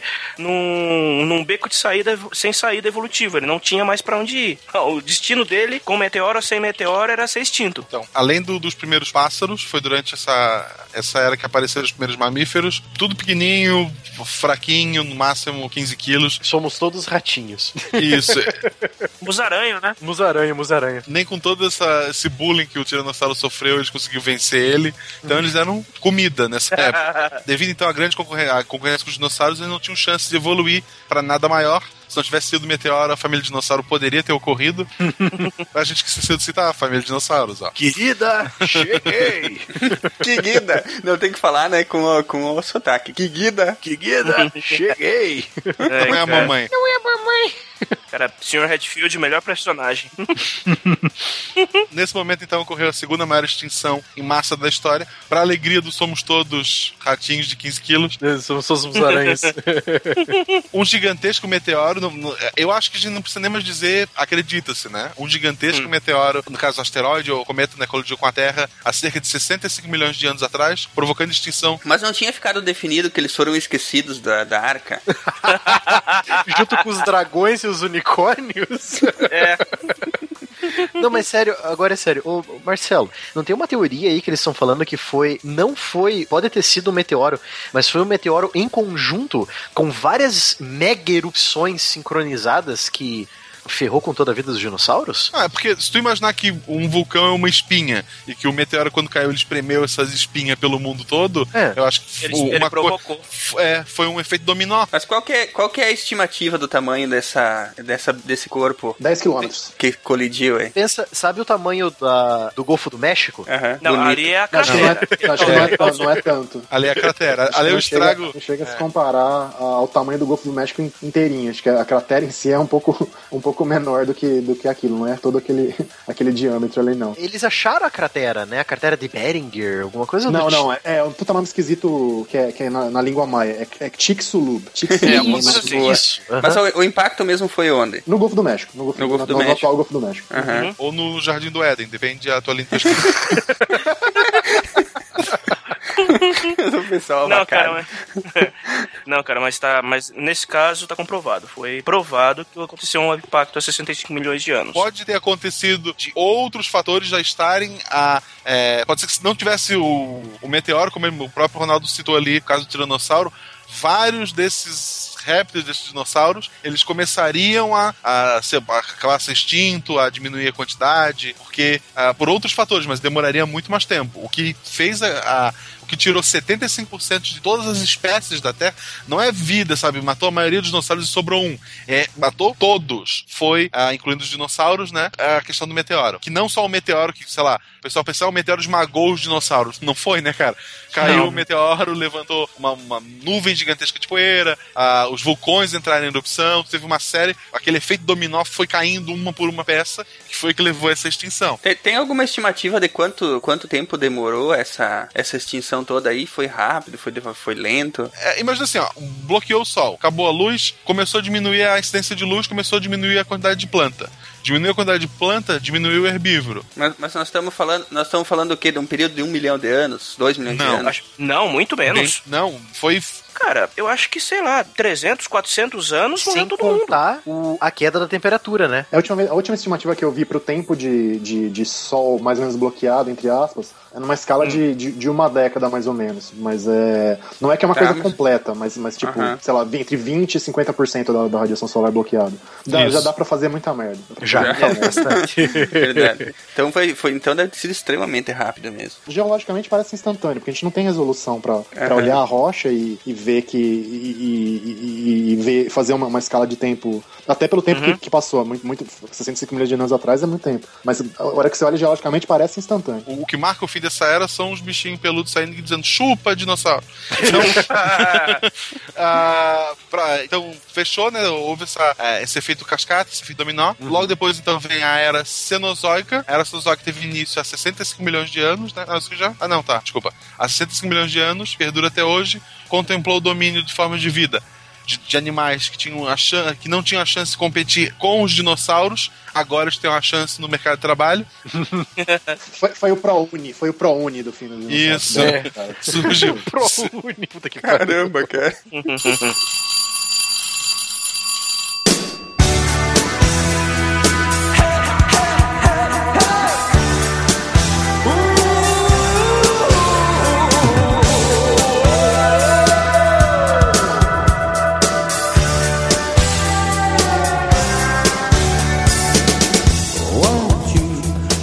Muito bem, ouvintes, bem-vindos ao intervalo com os loucos do SciCast. Aqui quem vos fala é o Silmar, de Chapecó, Santa Catarina. E quem está aqui comigo serão... Quem serão? Quem serão? Opa, boa noite. Aqui é o Ronaldo de São Paulo, só no suco de laranja. Mentira, mentira. Aqui é a Estrela de Curitiba e eu não sou maluca, não. Não é maluca? Eu não. Tu, se tu tá aqui, tu é maluca, cara. Droga. Aqui é o Pedro Pérez e eu realmente achei que a gente ia jogar boliche. Ixi. Muito bem, gente. E temos uma surpresa. Hoje quem está aqui conosco é o, ouvinte Rafael Leite, que foi um dos vencedores da promoção SciCast Easter. E ele está hoje aqui para bater um papinho com a gente. Quer se apresentar aí, Rafael? Boa noite, meu nome é Rafael, sou de São Ah. Fidélis, Rio de Janeiro. Estou aqui para participar do programa hoje. É isso aí. Bem-vindo, Rafael. Parabéns, primeiramente, pela sua... Pela sua absurda, né? absurda criatividade e inteligência por chegar no fim daquele desafio, né? Não, Que aquele- É, um pouquinho também, porque aquele desafio, mas na verdade aquele desafio era bem cascudo, viu? Era mesmo. E hoje a gente vai fazer mais umas Bem perguntas pra ver se ele é bom mesmo? Não, não. Como ele soube qual é a segunda lei da termodinâmica, a gente vai pedir a primeira. Isso. Não, faz não.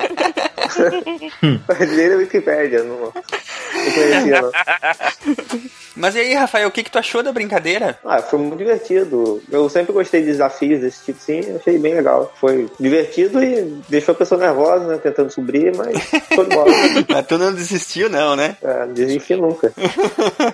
Ei, retroceder, eu nunca render-se jamais. Quanto tempo você demorou mais ou Tem menos? aquela música, né, tente outra vez. Acho que foi um dia e pouco, né, acho que um dia e meio, mais ou menos, acho. Então, Foi sábado É à mais tarde, difícil pra você. Ah, é a pergunta do quem, quem não, como é? era quem, onde, quando, né? Isso. Era o onde, Isso eu aí. acho que eu, fiquei, eu perguntei a 100 vezes pra descobrir. Qual que era a pergunta completa, ô Silmar mesmo? Ah, cara, eu vou ter que procurar aqui. Aí você coloca. Ai, meu Deus. Acho que era quem te libertou, é, Ah, sim. quando você foi, foi libertada e onde você está É, agora. na, na- é, na verdade eram as, eram as, a- as três perguntas, né? Que, que a pessoa tinha que inferir, né? Era quem, quando e onde, né? Quem te Isso, libertou. onde que, é, acabou comigo. E ele que tinha que descobrir quais eram as perguntas, né? Isso, é, exatamente. É, porque achar a resposta, dependendo do. se a pessoa conhecesse a mitologia da Bel, era até fácil. É. Então, não, não vai, não vai descobrir a resposta, vai descobrir a pergunta. Exatamente, era meio que inverter, né, o, o- a brincadeira, né? Em vez Uhum. de você de você saber a, a resposta, você tinha que saber a pergunta. Afinal, na vida, o importante não é saber as respostas, é saber quais as perguntas a se fazer. Claro. Já dizia Dom Vazados isso, né? É, Exatamente. Mas e aí, Rafael, conta pra gente, o que que tu tá achando aí do nosso, da nossa aventura podcastal? Cara, eu acompanho podcast assim há algum tempo, né? Porque eu viajo todo dia pra trabalho, aí Aham. sempre escuto Nerdcast, Matando Robô Gigante, Sapadura Cast. Aí quando eu vi que tinha um de ciências, eu comecei a acompanhar. Acho que foi no segundo ou terceiro, foi no começo mesmo. Olha aí, Eu acho muito, muito divertido. É sempre bom aprender um pouco também, entendeu? com certeza. Não, a gente tá sempre tentando, né, fazer um, um programa é, ao mesmo tempo divertido e interessante, né? Ah, É, pegar aquelas, aquelas partes da ciência que é, normalmente a gente não dá muita bola, ou que não tá na mídia, ou que na escola a gente queria saber mais de ficar beijando as meninas do que prestar atenção na aula, né? E- e- Trazer- é, exatamente. trazer pesquisador também para apresentar o que ele tá fazendo nos, nos laboratórios. Isso, exatamente. E o pior é que a gente tá, tem descoberto que tem muita, é, muita, muita gente, muitos alunos do segundo grau ouvindo, né? Uhum. E, e com aquela vontade de, ah, será que eu vou ser cientista? Será que eu não vou ser? E o pessoal ali, com, com essas entrevistas com os cientistas, pode ver, pode ver ao- ao- uma pequena parte do que, que é feito na pesquisa também, né? Sim, com certeza. Ô, Rafael, tem- qual que é o seu episódio favorito até o presente momento?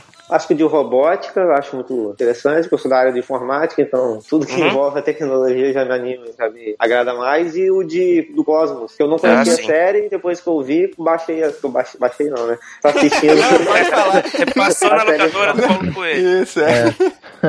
A série eu não, não acompanhei, porque também eu era novo demais na época, ou nem tinha nascido, não sei. Mas a nova é muito interessante, tô acompanhando. O- Pena que não tem HD na, na, na É. geográfica. Verdade. É, né? Aprovei- Aproveitando, shame on you, Net Geo Brasil. É uma vergonha, É, realmente é, é, não dá pra entender, cara. Não, não tem explicação lógica pra isso. E o pi- o Não, pior é que o primeiro episódio passou em HD na Fox e depois, não sei por que, parou de passar, né? Na verdade, só tem duas explicações possíveis. Ou pra passar em HD eles teriam que pagar muito, mas muito, mas muito a mais do que eles estão pagando, ou os caras são completamente relapso, entendeu? Ou querem vender o Blu-ray depois, né? Não, mas tá, o Blu-ray já foi anunciado, já. É. No- lá fora, aqui no Brasil não. Mas, cara, eu acredito mais na segunda opção. Eles são é, Eu também. completamente desinteressados em, em dar um tratamento que merece pra uma série dessa. Brincadeira. E, e Série a, é sé- é, a série, aliás, é, aproveitando, né? Ela está absolutamente linda, deslumbrante do. Cara, putz, não dá pra ficar dando spoiler, né? Mas eu vi o episódio 5 ou 6. Não, foi o, se... foi o 6 ou o 7. Aquele que é das mulheres, das mulheres. É o Ah, 8. foi o último. As Irmãs do Sol. Isso. Cara, que coisa linda aquela, aquele episódio, cara. Muito, Muito emocionante, muito bonito. Cara, é, é sensacional, né? Eu me- O merecia último um tratamento aqui, realmente. o último que passou nesse último domingo agora foi meio polêmico, mas tá- foi, tava muito legal também. É. Bom, mas É. enfim, se for, procu for pra procurar, todos eles vão ter uma polêmica, né? Ah, sim. Alguém sempre vai ficar de mimimi. É. Só de falar de, de- da teoria de Darwin já, É. já vai ter ninguém, não tem jeito. Ah, sim. Brincadeira, cara. Eu acho que tá dando. Aliás, eu acho que tá dando mais mimimi hoje do que deu na época do, do Sega, né? É porque o alcance é maior, né, cara? Não, não É. tinha internet naquela Tem época. isso também, é verdade, verdade, verdade. Demorava muito tempo pro pessoal fazer mimimi lá, eles acabavam desistindo. É, né? Fazer sozinho em casa. É. É. Mas e, e vem cá, Rafael, tu, tu é, algum programa que tu gostaria de, de ouvir, algum assunto bacana assim que você gostaria de ver um programa e, e aí nós ainda não abordamos? Assim, de cabeça, talvez coisas mais na área de programação, história da informática, uma coisa do tipo, mas que é minha área mesmo. Cê- né? cara, você sentiu o cheiro, né, velho? Mas é brincadeira. não vamos falar só pra ele ficar na expectativa, né? Mas tem, mas tem um já sobre informática engatilhado. Ah, show de bola. Uhum. Muito bem, não vamos dizer sobre o que, que é, mas é, vai ser gravado amanhã. É. Ah, Muito bom. E o que mais? O, o- tu queres dar aí uma. deixar uma mensagem para nossos amigos, é, amigos do Pause? Tu é um dos amigos do Pause, não? é, eu acompanho pelo ônibus, né? Então, cada hora não dá pra, às vezes não dá pra ouvir todo, eu pauso e continuo depois. Né? Tem um monte de aplicativo pra isso É. no celular, então. Pois é. Isso aí. Olha aí, Rafael é mais um amigo do Pause, né, cara? Os amigos do Pause são uma legião já. É melhor demorar pra ouvir do que, do que ouvir pedaço pequeno, então. É, olha aí. Com certeza. Muito bom. O- enfim, tu queres deixar uma, uma, um alô aí? Pô, manda um abraço pra, pra, pra minha mãe, pra meu pai, pra você. Um. É, um abraço pro pessoal do Instituto Federal Fluminense, onde eu trabalho, que faz um trabalho muito bom em termos de educação no país. Só isso. Olha aí. Olha aí, muito bom. É, parabenizar vocês pelo programa, que é muito bom, pra vocês continuarem fazendo, que realmente ajuda a divulgar a ciência e diverte também, então estão de parabéns. Ah, muito obrigado. Muito bem. Valeu. Muito obrigado pela participação, Rafael. É, é, foi uma pequena forma que a gente encontrou de ficar mais próximo dos ouvintes, né? E, enfim, se você olha nas redes sociais, quem olhar nas redes sociais vai ver que a gente interage muito com os ouvintes, né? E eu sempre falo que os ouvintes são o nosso tesouro, entendeu? Porque é, é deles que vem a inspiração, é para eles que o programa é feito e é, o retorno que a gente ganha dos ouvintes tem sido espetacular, assim. Então a gente só quer que essa proximidade com todos os ouvintes aumente, né? Com Isso aí. certeza. Isso. Mas foi muito bom participar também, Muito bom. É, vamos ver se a gente repete, repete essa fórmula aí no futuro. tranquilo. Beleza? O pessoal vai gostar mesmo. É, beleza. Um abraço então, Rafael. Muito obrigado por estar aqui com a gente. Vamos voltar para a segunda parte do programa sobre é, pré-história. o, o Rafael já levou um, um spoiler gigante agora, né? então vamos voltar para lá, para a sala de aula com os professores malucos. E Bora. os alunos piores ainda. Só tem bagunceiro nessa sala. E nos falamos na semana que vem. Mandem um beijo pros leitores, gente. Pros leitores. Mandem um, mandem um abraço pros ouvintes, gente. Abraço, ouvintes. Até Tchau, semana que vem. tchau. Beijo. Boa semana, galera. Até Valeu, mais. gente. Até mais.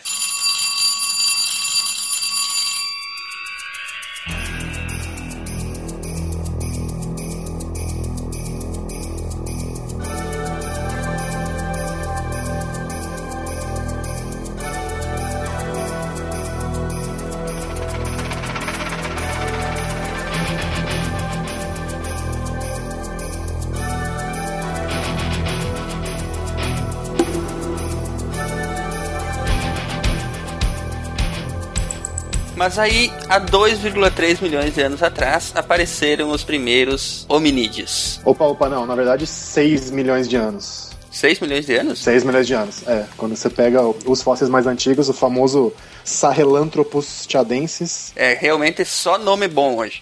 É, hoje tá, tá bonito, tá gostoso. Até porque quando você olha, também tem o lance dos dados da genética, né? Na hora que você olha a divergência de DNA de humano pra, pra chimpanzé, 2 milhões e meio é, é muito pouco. Fica re- realmente na casa dos 6 milhões, mais ou menos. Um pouco mais, um pouco menos. Mas... De qualquer forma, nesse, nesse período aí, então, que tu, tu acabou de falar, que são seis, há mais ou menos 6 milhões de anos, né? Surgiram os primeiros hominídeos. Aí, no caso, começa a pré-história a partir do homem, A certo? A partir da visão da história, sim, correto. Exatamente. então agora a bola é tua, Matheus. Vocês já podem ter percebido a quantidade de coisa que a, a, a ciência e a história deixa de lado, só pra privilegiar o homem, né? É. ai, ai. Bom, nos passamos mais de uma hora falando só sobre o período que, que seria a pré-história geológica, né? Então, O que mostra que a gente tá bem focado hoje. Você tá bem foco, foco na cabeça. A ideia é exatamente é, falar um pouco no geral sobre essas duas partes da, da pré-história, né? Porque e, em termos de estudo, elas realmente, que nem tu falou, elas se dividem muito, né? Quem vai estudar a pré-história geológica, lá essas eras é, com fósseis de dinossauros, ou vai estudar os próprios dinossauros e tal, é, normalmente são cientistas diferentes dos que estudam a, a pré-história do homem, né? Uhum. A formação, todo. É. Sim, é. Sim. Então, daí fica assim. Como vocês podem ter percebido, a história ela privilegia muito a origem do homem, né? A pré-história, que a história estuda, privilegia muito a origem do homem, então ela deixa de lado muita coisa que a gente já discutiu anteriormente, né? Então aí ela começa com o surgimento dos primeiros hominídeos, que os, os ancestrais do, do homem, né? Aquele o, o famoso elo perdido, né? Que todo mundo fala, ah, porque vamos achar o elo perdido entre o homem e o macaco. Isso era bem famoso, por sinal, na década de 30, fazendo aqueles filmes tipo O Elo Perdido. é, o Elo Perdido. Tinha, tinha- não tinha um seriado chamado Elo Perdido? Tinha o seriado, mas ele deve ser tipo dos anos, dos anos 60, 70. É, por aí. Então era mais ou menos isso. O elo perdido, na verdade, ele já, ele já foi achado geneticamente. Já dá pra saber, que nem tu falou, né, Reinaldo? Olhando a parte genética, aí você consegue saber, voltar até mais ou menos quando que foi que, que se dividiu essas árvores, no caso, evolutivas, né? Ah, não, sim, mas é que o termo elo perdido o pessoal usa mesmo. ah, a ideia que seria, é, seria identificar o ancestral comum é, do, do- da nossa linhagem, da linhagem humana e, e do- dos chimpanzés. Então, esse bicho, entre aspas, nin- ninguém achou e é difícil de, de- de identificar realmente. Se, se algum dia acharem, vai ser, vai ser complicado bater o martelo e dizer, não, esse é o, esse é o bicho, porque ah, provavelmente ele vai ter características é, dos dois, de um, ou, ou até mais primitivas ainda, e é difícil você, realmente é, identificar com, com, com- com precisão. Mas a, a ideia é esse ancestral comum mesmo. Então, os primeiros vestígios de hominídeos mesmo, que viriam a se tornar os homo, homo não o... Ui, não esse tipo de homo, né? Também, por que não? É, que preconceito. É homofobia não, que história é essa? Somos todos homo. Somos todos É, homens. exatamente. O primeiro que seria, seria os australopithecus, né? Antes dos Australopithecus, tem, tem esse, esse, esse bicho aqui, o nosso amigo Sahelanthropus. Antes, Sahelanthropus é homem do Sahel, né? O Sahel é aquela região um pouco ao sul do, do Saara, que já começa a ficar seco, mas não é tão... Tem, tem o Ororhintugenensis, esse aí tá aí, enfim, desencana. e tem o Ardipithecus, que, é, que é, ganhou o apelido feminino de Ard, né? Seria uma, uma fêmea, que também é, é bem conhecida. Todos esses bichos estão ali entre 6 milhões e 4 milhões e pouco de anos atrás, antes dos Australopithecus ainda. Eles ainda eram proto-gorilas, né? Pelo que uh, dá, dá pra ver pelas pesquisas, né? É, não, rola controvérsia, rola Ah, controvérsia. sim. Mas a, a maioria ainda acredita que eles eram mais, mais macacos do que o, o humano, né? O ser humano. Mas aquela, aquela imagem que é tão usada quando se vai ilustrar esse período eh, da história aí, do macaco descendo da árvore e finalmente tentando ficar de pé para poder olhar sobre as gramíneas que eram altas, né, naquelas planícies africanas, ela tem muito de verdade nisso ou não? O problema, o problema é que esse, negócio de, de origem do, bi- do bipedalismo, como que a gente virou bípede, tem 50 mil hipóteses e, nada muito certo. Que nem essa coisa da, da, da, da- da grama alta e tal. Aham. É, tá, aqui, tá, tá até aqui na nossa pauta, mas é, o que os caras estão vendo é que esses primeiros hom- hominídeos, que aparentemente já eram bípedes, eram bichos que apareceram ainda numa floresta mais ou menos fechada. Então não tinha essa necessidade de se locomover melhor na savana e aí virar bípede pra poder se virar na savana. A, a colonização da savana veio depois. Então o pessoal tem todo tipo de ideia. Ah, não, virou bípede pra poder carregar bebê mais fácil, pra manipular. É complicado. Esse período ainda tá sobre discussão ainda no meio científico. Sim, que nem os caras que descobriram o Sahelanthropus, o, o Orohin e o, Ar, e o Ardipithecus, todos esses bichos eles argumentam que esses três já eram bípedes, e como você não tem outros primatas bípedes que não usam a nossa linhagem, falar, ah, então é bípede, então é hominídeo. Pontos. Mas a discussão continua, que nem no caso dos Sahelanthropus. Eles nunca acharam uh, os membros do bicho, né? nem, nem perna, nem braço. So, basicamente só o crânio. Mas uh, o buraco é, que liga o crânio ao, aos ossos do pescoço, né? Chamado foramen magnum, olha que nome bonito, parece nome de, de 3, oitão. O foramen magnum, ele, tá ele tá na posição retinha, que seria de um pescoço como o nosso, e não na posição lateral, que seria de um pescoço de quadrúpede como de um chimpanzé. Então a partir daí os caras falam que seria bípede. Interessante. A posição do pescoço do crânio do gorila é lateral ou é reta? Lateral, lateral. Todo, todo quadrúpede tem que ser lateral, não tem jeito. Entendi. Então, são pesquisas recentes, né? Pelo que eu tô vendo aqui, o que a gente pesquisou aqui, é, o Sahelanthropus ele foi descoberto em 2001 no Chad. Dois, é, é, e, e, e, a pesquisa mesmo, o paper na, na, científico descrevendo o bicho saiu em 2003. Eu lembro que eu cobri, eu cobri a descoberta, entrevistei os caras, então, quando eu tava no, começando a trabalhar. Então, é bem é, Tanto é como a geologia também, tipo, há milhões de anos atrás foi ontem, na história também, cara. Tipo, porra, uma pesquisa assim em 2013 sobre a origem dos primeiros hominídeos é, nossa, super recente, cara. É, foi ontem mesmo. Essa pesquisa ainda vai ser, tipo, discutida por mais 20 ou 30 anos até ela ser aceita ou não pela comunidade científica. Ah, vai longe, vai longe. Vai Cara, muito longe. Tem gente que discute até hoje a... sobre o Australopithecus e ele foi descoberto. A primeira espécie foi descoberta quase há 90 anos. Pois é, é. pois é. Então, aí a gente vai, é, saindo do Sahelanthropus um pouquinho, a gente vai pro mais conhecido, que a gente.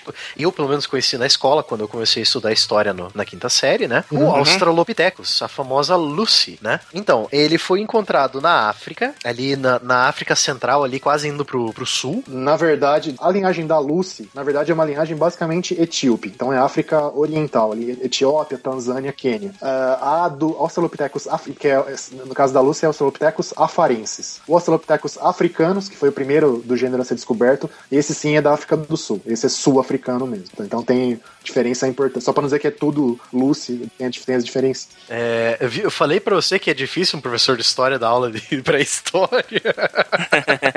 Né, tem seis espécies identificadas até hoje de Australopithecus. Ou, é, quer dizer, tem seis pitecos dif- diferentes que, é, Piteco. conhecidos até hoje. E nenhuma tuga, olha que desgraça, né?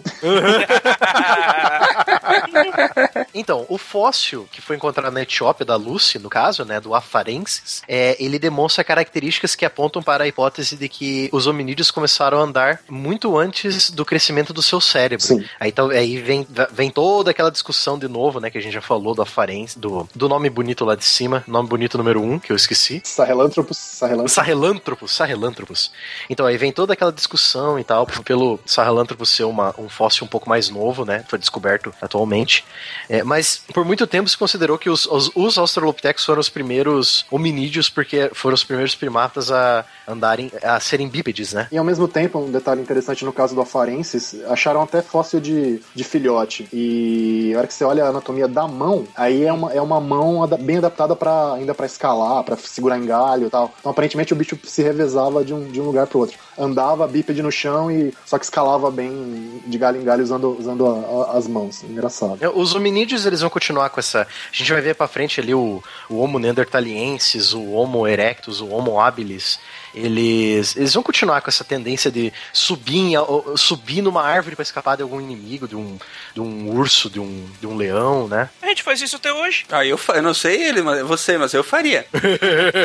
Com o meu É, peso né? eu não, não me arriscaria a fazer isso, não. Ô, Reinaldo, no caso, as mãos são adaptadas para ainda dar sustentação pro, pro Australopithecus na, nas árvores e tal. Mas os pés, eles já, não, é- eles já não eram como dos outros primatas, né? Eles, Não, não. eles já, eram, eles já seguiam a nossa a configuração dos nossos pés, com o polegar alinhado. Não exatamente como o nosso, ainda, era um pouco mais aberto do, do que o nosso, mas já bem mais, bem menos ah, polegar, tipo opositor no pé do que, do que no chimpanzé, com certeza. Era um pé-pé e não pé-mão, né? É, exatamente, exatamente. As pegadas lá de Laitoli, é, que são as, as pegadas mais antigas de hominídeo, também já mostram isso, um jeitinho de andar bem parecido com o nosso mesmo. Pé curvado e tal. Exato. Então, aí o, o, o Australopithecus afarensis, eu não sei, eu, talvez isso se repita com as outras, as outras espécies, né, de Australopithecus. Eles tinham uma caixa torácica em forma de cone muito parecido com os gorilas. Possivelmente isso por, por eles possuírem um intestino bem maior, que era necessário para digerir a celulose, né, que eles comiam tanto carne quanto eles eram ornívoros, né, no caso. Exatamente. O africanos ele foi encontrado na África do Sul. Ele era mais primitivo que o afarensis. então ele tinha algum é. o- Há controvérsia, eu acho. bem. é, sim, sim, tudo que a gente tá falando aqui, tudo ainda, ainda mesmo eles tendo descobertos há, há 90 anos essas ossadas, e ainda está se discutindo. A, a ciência trabalha assim, né? Sempre tem a, É. a A pelvis do, do Africanus era mais adaptada do que o Afarensis para que diz respeito a deixar ele a permitir que ele ficasse em pé. Mas ele ainda tinha umas características mais símias em comparação com o Afarensis. Uhum. Aí do Australopithecus a gente vai pro Homo habilis. Que é, é, traduzindo do latim é o homem habilidoso, né? Essa espécie ela é bem interessante porque ela, ela viveu entre 2,33 a 1,44 milhões de anos atrás. Isso seria o sei lá qual período do Cenozoico que a gente tá. Se- seria mais ou menos o. Seria entre, entre o final do Plioceno e o começo do Pleistoceno. Isso, é por aí. Muito bem. Foi aí, inclusive, que começou a divisão entre os engenheiros e os arquitetos, né? De novo. Tananana, tananana.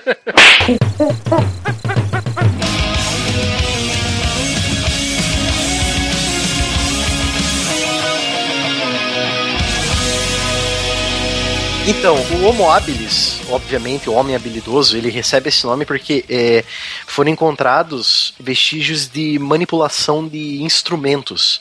Eles usavam pedras, pedaços de madeira para várias atividades do dia. Assim como tem espécies de chimpanzés que fazem isso também. Né? Eles pegam uma pedra para quebrar uma noz, alguma coisa do tipo, né? Exato, não. Chimpa, os chimpas têm até um sistema de, de bigorna e martelo, né? Pega uma Sim, pedra, sim. pedra maior, bota a noz em cima, pega a pedra menor e, e bate, e aí consegue extrair. Sim, ele tem essa. Além de, de ter modificações no crânio, é, comparando com o Australopithecus, o Homo habilis ele tem essa característica de, de usar o meio a seu favor, né? Usar tipo pedras e tal.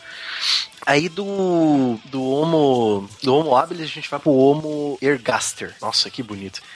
Ah, ele viveu também na África de 1.8 a 1.3 milhões de anos, então ele deve ter vivido junto com alguns Homo habilis, né? É aqui que começa a confusão. É que começa a confusão. É porque, tipo assim, muita gente ainda imagina que a, que a evolução humana foi linear, que uma espécie deu lugar à outra, que daí a anterior sumiu. Ou como eu imaginava, que uma espécie evoluiu pra outra. Volta Pokémon.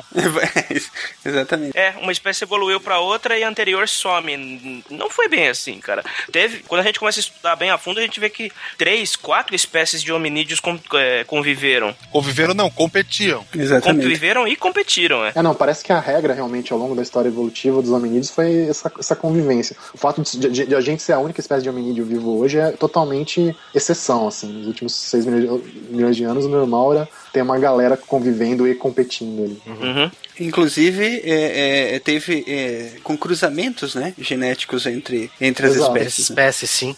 Então, Sim. tem o. De acordo com o autor aqui que a gente usou para se basear, o, o Burns, o Edward Burns, no- na coleção dele História da Civilização Ocidental, no volume 1, né? Ele diz que durante o período do Paleolítico Inferior, eu vou chegar tudo nesses períodos do Paleolítico e do Neolítico ainda, mas é o exemplo dele aqui é muito bacana. Ele diz que durante o Paleolítico Inferior existiam quatro espécies de hominídeos convivendo no planeta ao mesmo tempo. Então isso já é, já mostra como que é essa evolu não é aquela evolução linear do homem, né? Aquela evolução que as espécies acabam se misturando, né? Uhum. E, e isso aí, na verdade, é, é, uma, é uma arma que a evolução tem para prosseguir, né? Para ir Sim. aperfeiçoando a coisa toda. Uhum. É porque se teve, por exemplo, cruzamentos genéticos entre, entre os, os, os hominídeos que conviveram e competiram por recursos, mais características se misturam e mais e mais tem a possibilidade de passar para frente uma característica que é importante para aquela ah, competição, né, pelos, pelos recursos ali do ambiente,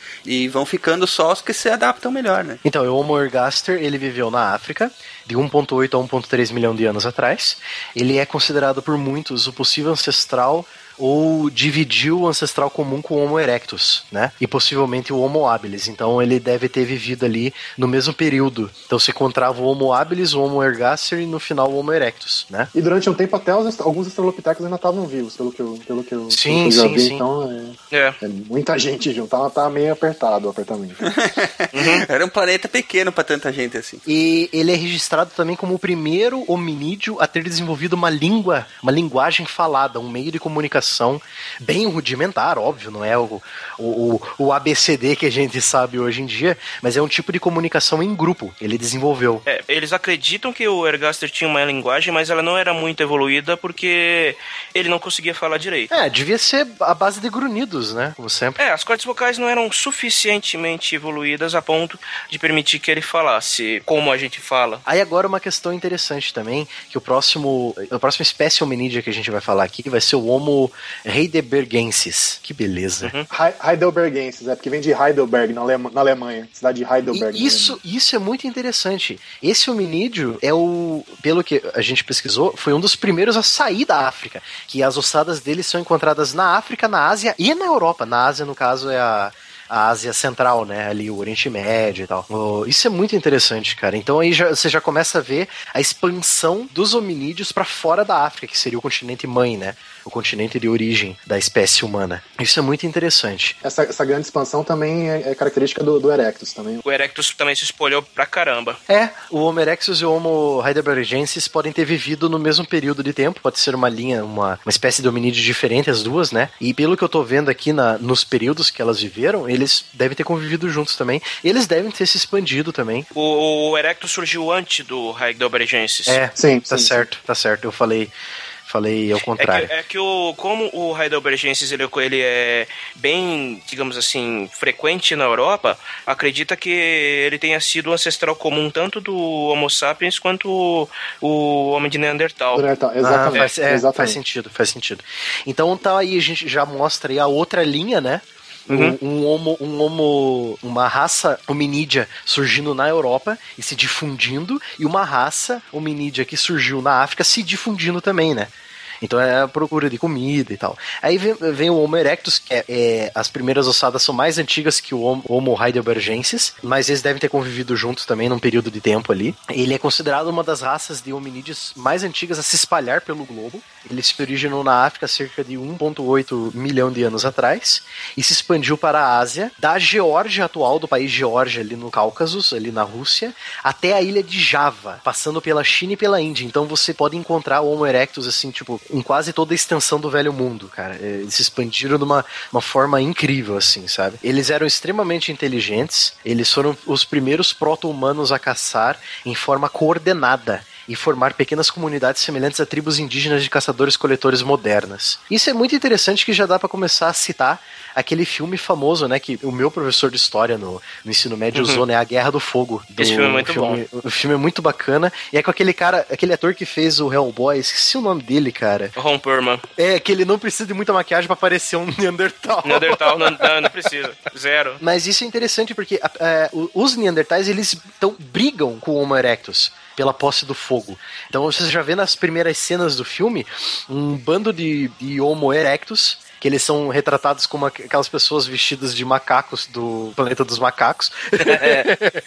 eles invadindo um acampamento Neandertal, que óbvio que é de uma caverna, né? E eles já usam certa vestimenta, peles por cima do corpo, né? Eles atacando e brigando e tal, tudo pela posse do fogo, né? Muito É. interessante, já dá pra começar a citar esse filme aí. Foi o Homo erectus que, que descobriu o fogo, no caso, né? O, o pro- o problema é o seguinte: a, a evidência mais antiga de, de fogo, que curiosamente é, é de Israel, tem 800 mil anos, não está associada a fóssil nenhum. Então os caras Não? são obrigados a meio que. Não. Você tem a- a- os, a- os restos de, de fogueira muito provavelmente construída artificialmente, mas você não tem fóssil humano associado ao negócio. Então você não tem como dizer quem foi o desgraçado que botou fogo ali. Que droga.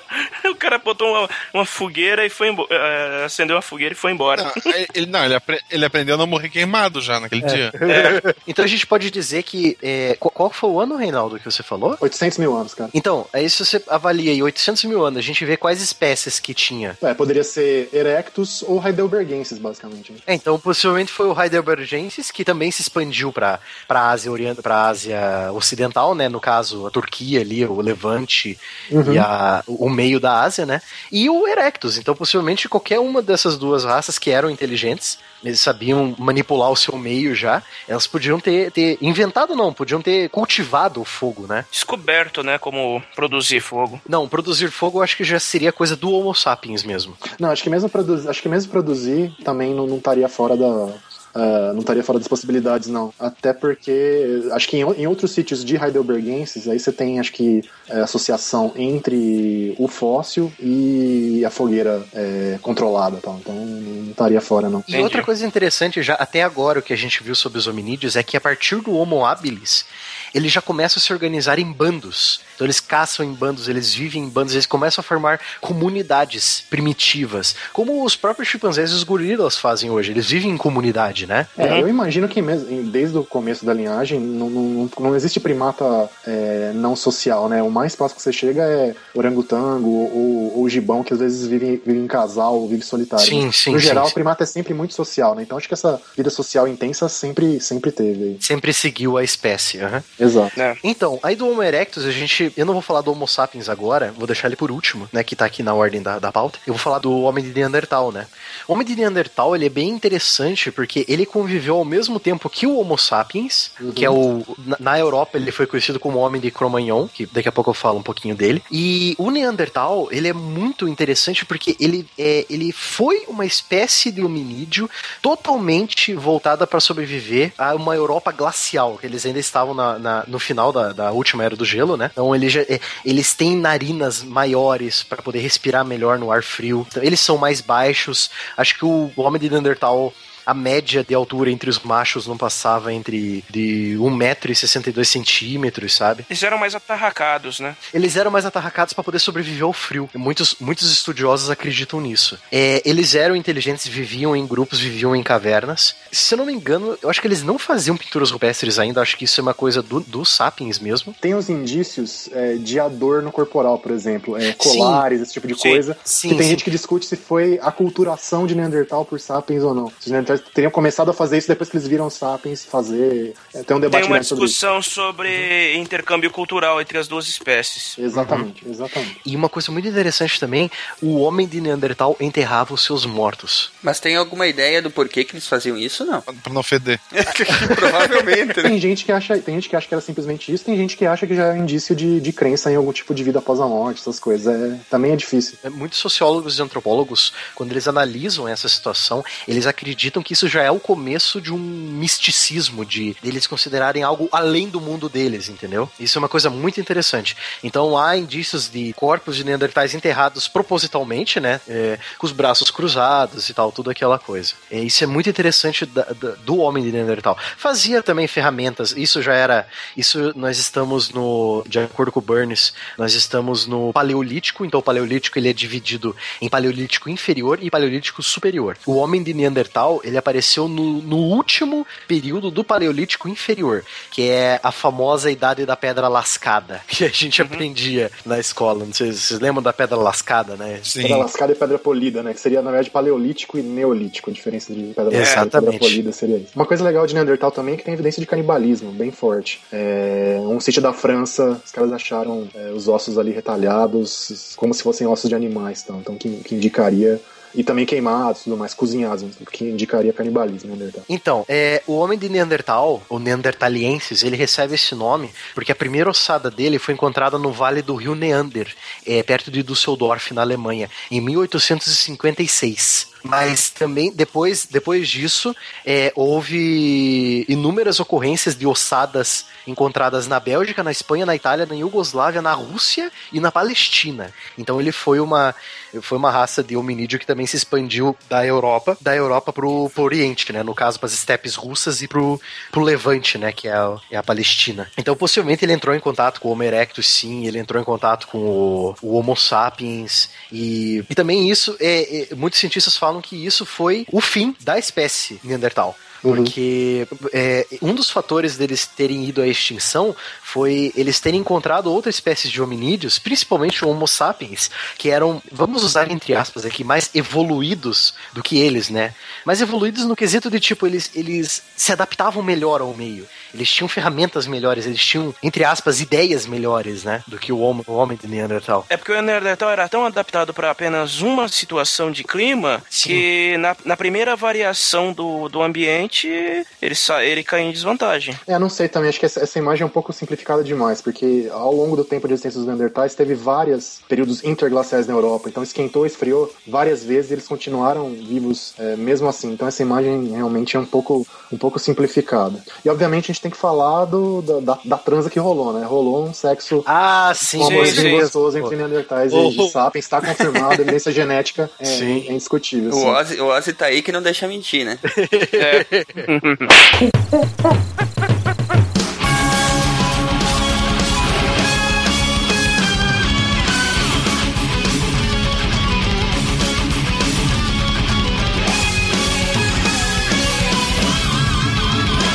O próprio filme A Era do Fogo mostra isso. Mostra que. A Era do Fogo, não, desculpe. A Guerra do Fogo. Guerra do Fogo. É, o- os três Neandertais que sobreviveram lá, a tribo deles, né, que sobreviveu ao ataque dos Erectus, mandou. o- o- três Neandertais foram buscar fogo, né? Porque eles, Uhum. até aquela época, eles. Eu acho que o Neandertal. A época que o filme foi feito, que eu acho que foi a década de. Final da década de 70 e início da de 80. Eles acreditavam que o Neandertal ele não fazia o fogo, ele buscava o fogo, né? Tipo, ah, dava uma chuva pesada, um raio, pá, tacava fogo numa madeira velha e eles pegavam fogo pra eles, né? É, aí eles vão, é, é, esbarram com várias criaturas da época e tal, esbarram com outras tribos de- mais selvagens de Homo erectus, que também nesse filme, Reinaldo, você falou do canibalismo, esse filme mostra algumas tribos de Homo erectus canibalismo mesmo. Ah, que bacana. Eu não, eu não assisti o filme. Preciso assistir qualquer hora. Não assisti. Então eu vou, dar um, eu vou dar uns spoiler tenebroso aqui, cara. Você quer? Ah, não ligo. Eu sou o tipo do cara que olha, pega o livro e a primeira coisa que faz é olhar a última página. Não spoiler. também não me... Spoiler de Game of Thrones não me afeta também. Continuo assistindo de qualquer jeito. então, o próprio filme, A Guerra do Fogo, esses três Neandertais, eles esbarram com um grupo de Homo erectus, eu acredito que seja Homo erectus, em volta de um fogo, né, em volta de uma grande fogueira, e eles estão com dois Homo sapiens capturados, é, uma mulher e um cara, e o cara tá sem braço. Aí, tipo, a câmera vai pro Neandertal, o Erectus, mais perto do fogo, ele tá comendo um braço é, tostadinho no foguinho, sabe? Isso é muito, é uma cena muito interessante. Aí os, os é óbvio que os Neandertais veem o fogo, eles querem pegar o fogo, aí eles esperam até de manhã pra eles é, despistarem os Erectus e pegar, mas aí, tipo, tem toda aquela trama do filme e tal, aí o fogo apaga, eles não têm fogo, aí eles, a, a mulherzinha Homo sapiens começa a seguir eles e tal. Então já começa a ver, o filme mostra essa interação entre Neandertal e Sapiens. É uma coisa muito interessante. Bacana. Tem uma cena que se o, o líder da tribo dos Sapiens é, oferece as mulheres do, deles para os Neandertais. Aí tem um dos Neandertais que ele é capturado, não, ele é levado pro meio da, da aldeia dos Sapiens, né? E aí vem um velhão, que eu acho que é o druida, né? O, o, o, o ancião, que já tinha essa. Essa é uma coisa muito interessante também do Homo sapiens, essa. Eu não, não quero dizer divisão social, porque isso seria muito marxismo e tá muito errado você relativizar a história assim. Esse seria uma proto-organização social, né? É. Que o, o, mais, o mais velho tem um certo poder. Poder não, ele tem uma certa influência no resto É, da o, o mais velho é o mais sábio, né? Então, Sim. consequentemente, o mais sábio é o líder. Aí ele começa a analisar, ele até levanta a, a saia lá, de, de- levanta a roupa do, do Neandertal, né, pra ver se tá tudo ok com a- a- as partes de baixo, né? Que desagradável. O cara, é, o cara é parrudo, o cara é forte, pô, vamos fazer ele, né? Passar os genes dele pra nossa tribo. Passar os genes pra frente, né? Isso é muito interessante também. Então, aí com o Neandertal, ele marca o fim da era do Paleolítico inferior. Aí o Paleolítico superior vai de 30 mil antes da era comum, né?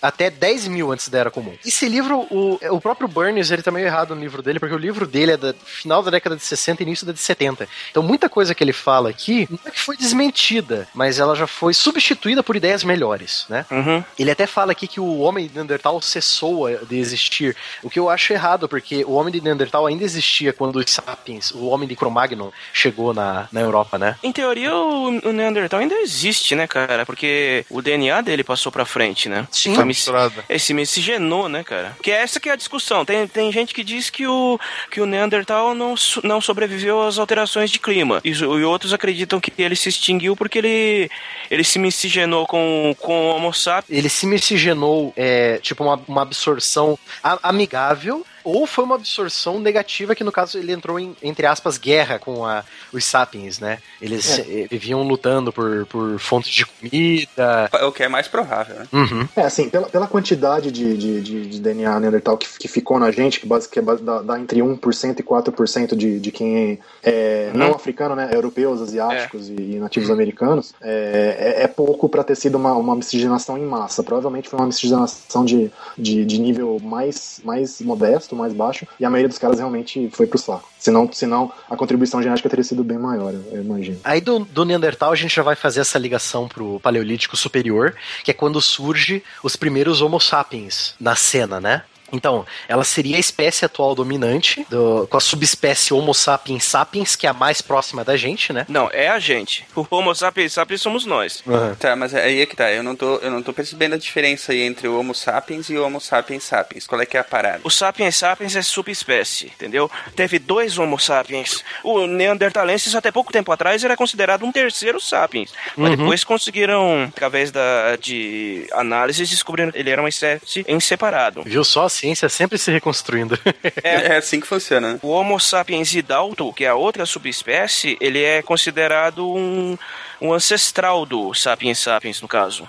Isso, aí seria bem mais antigo, com quase 200 mil anos, tal, lá, lá Tá, na mas e, e esses sim, no caso, então, eles, eles é, evoluíram para os sapiens sapiens, é isso? Ou eles coexistiram? É, teriam evoluído. É complicado. O próprio conceito de subespécie tem gente que, não, que nem curte muito mais usar eh, hoje, mas, mas o, o, o o Homo sapiens idalto lá da, da África, em tese, seria, seria um ancestral eh, da gente. É melhor falar da gente como Homo sapiens só e, e ponto. Por que, por que, que te- tem historiadores que preferem acreditar que houve a evolução do Homo sapiens pro Homo sapiens sapiens e, e, ah, e o Reinaldo agora comentou que tal- talvez não, que talvez essa subdivisão não, não deveria existir. O problema, o problema é que assim, ah, é, é complicadinho, mas ah, a, a, a ideia é que é, subespécie é, seria quase uma vari, variada- variedade regional é, ou semelhante a uma raça de animal, por exemplo, Aham. de, uma, de Uhum. uma espécie de, de, de uma, de uma espécie em especial, é, em especial é ótimo, né? de uma espécie específica, pior ainda,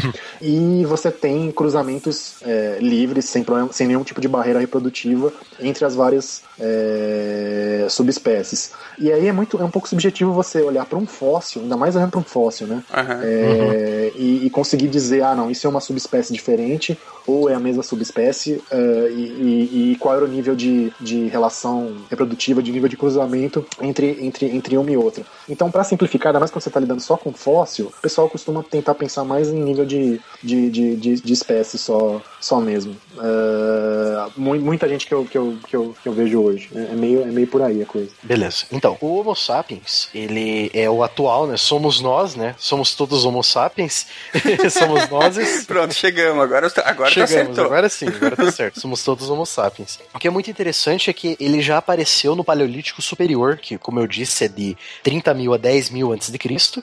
Então ele teve contato com o Neandertal e até com o Homo erectus aspectos é, com a- algumas tribos de Homo erectus que ainda sobreviveram, né? E ele também é chamado de o Homem de Cromagnon, porque as primeiras ossadas dele encontradas na Europa foram na caverna de Cromagnon, situada no, na região francesa do Dordogne. E também descobriram lá as pinturas rupestres da caverna de Cromagnon, né? É, eles estimam que o Homem de Cromagnon, ele, eles, é- ou o- os homens de Cromagnon, que no caso eram Homo sapiens, né? Eles eram altos, Esbeltos e bonitos. é, esbeltos. E completamente eretos. E atingiam uma média de 1,80m pros machos, né? Com, os, com o Homo sapiens, a, o dimorfismo sexual foi reduzido, quer dizer, foi se restringiu apenas aos, ao, à genitália. Porque outras espécies, a- a- tanto o Neandertal como algumas mais antigas, as fêmeas eram menores, entendeu? Com o Homo sapiens já não, com- não ocorreu mais isso. É, Homo sapiens na verdade até tem, mas é, mas é bem sutil, né? Acho que a média em termos de, de peso, em média, tudo, as mulheres são, são 15% menos pesadas que, o- que os homens, mas, mas, é- mas perto de, de a maioria dos primatas é bem pouquinho. É bem pouquinho. É. Então, o, o Homo sapiens, nesse caso o homem de Cromagnon, né, que a gente está analisando, o Homo sapiens que foi para a Europa, ele trouxe toda uma nova, é, uma nova constituição de utensílios. É muito interessante o que eles acharam na caverna de Cromagnon. Eles acharam agulhas de ossos, eles acharam anzóis, Uhum. arpões e o principal de todos, eles acharam um lança-dardos. Isso é uma coisa bem interessante. Por sinal, Reinaldo, veja o filme o- a, Guerra do, a Guerra do Fogo, que ele mostra esse lança-dardos. Ah, acho que eu sei Esse o que lança-dardos que você fala é o quê? Uma zarabatana? é. Essa encaixa a, a- a lança no negócio, ele, ele te, te, te ajuda a dar um impulso. É quase uma alavanca. Tá? Hum, Ela vai muito mais longe do que se você lançar com a mão, entendeu? Isso, é eu- isso é uma tecnologia revolucionária pro. A Guerra do Fogo mostra isso. Tipo, quando tá, tá os três Neandertais e a, a, a moça lá, A mulher sapiens. Ela dá- eles estão saindo da tribo e eles são emboscados por Homo erectus. Não, não. Hum. Por outros Homo neandertais, eles estão voltando pra, pra tribo, né? Eles são emboscados por três neandertais, eles vão pra longe, aí eles, ele, o- os neandertais inimigos lançam, lançam as lanças, olha que legal. Eles lançam as lanças com as mãos, elas não alcançam. Aí a mulher, eles pegam o equipamento que eles trouxeram lá da aldeia, eles tacam a lança muito mais longe, cara. É muito. É, é um, e os, os neandertais inimigos, eles ficam assim, "Oh, o que está acontecendo, sabe? Tipo aquela cara É. de, de dúvida. Então, o homem de Cro-Magnon, ou no caso, nós, os Homo sapiens, é, eles trouxeram toda uma inovação na, na- nos utensílios e nas ferramentas. É, que isso também pode ter proporcionado aquela que a gente falou, essa junção dos Neandertais com os Sapiens, né? Ou do, do- do- do- como vocês podem ter visto do, do lança-dardo, né? É, é a superioridade é, em armamento que uma tribo tinha em relação à outra. Então, tipo, enquanto os Neandertais tacavam ali as lanças de madeira deles de madeira pontuda, né? A, a 50, 60 metros, os, os sapiens tacavam a 100 metros, né? É, eram, os- eram os arqueiros franceses contra os arqueiros ingleses. É, mais ou menos isso. os, os franceses sendo os neandertais, mais ou menos por aí. Então, com toda essa inovação do homem de Cro-Magnon, a gente vai pro período neolítico, que é aí que começa a ficar maneira a coisa, é aí que os historiadores começam a ficar animados em estudar a pré-história. o período neolítico, ele é o famoso período da pedra polida, né? Então, em vez de você fazer os- as suas pontas de lança e instrumentos machadinhas de mão e tal, com a pedra lascada, você dá uma polida nela. Você usa o atrito pra fazer a, a- ela um, um pouco mais detalhada, entendeu? Ou até afiado, né? Sim, sim, pô, as facas e tal. É, facas de osso, facas de, é, de pedra e tal. Aí já começa todo aquele movimento pra originar as primeiras civilizações. Isso que é interessante, essa passagem do Neolítico para as primeiras civilizações. Em muitas áreas, o período do Neolítico varia muito. Varia quando inicia e varia quando acaba. Quer ver, por exemplo? Deixa eu pegar um exemplo que o próprio Edward Burns dá aqui. É, é muito difícil você datar uma, uma data geral. É impossível datar uma data geral. Isso é foda Fixar uma data, né? fixar uma data geral para todas as regiões. Então, o- por exemplo, o período do Neolítico com certeza não se estabeleceu propriamente na Europa antes do ano 3000 a.C. Então, tipo, até o ano 3000 a.C., ainda havia muitas tribos de Cro-Magnon, né, de Homo sapiens, que ainda usavam a pedra lascada e não a polida. Eles eram avançados, mas tinha, já tinha tribos de Homo sapiens mais avançados que eles, entendeu? 3 mil antes de Cristo já tinha algumas civilizações grandes já, hein? Sim, por exemplo, aí que entra. No Egito. Isso, é, isso na Europa. No Egito, o período da pedra polida surgiu há mais ou menos 5 mil antes de Cristo. É, então. Se você pega o Levante, aí tem é, até 10, 10 mil antes de Cristo já tá praticamente no Neolítico.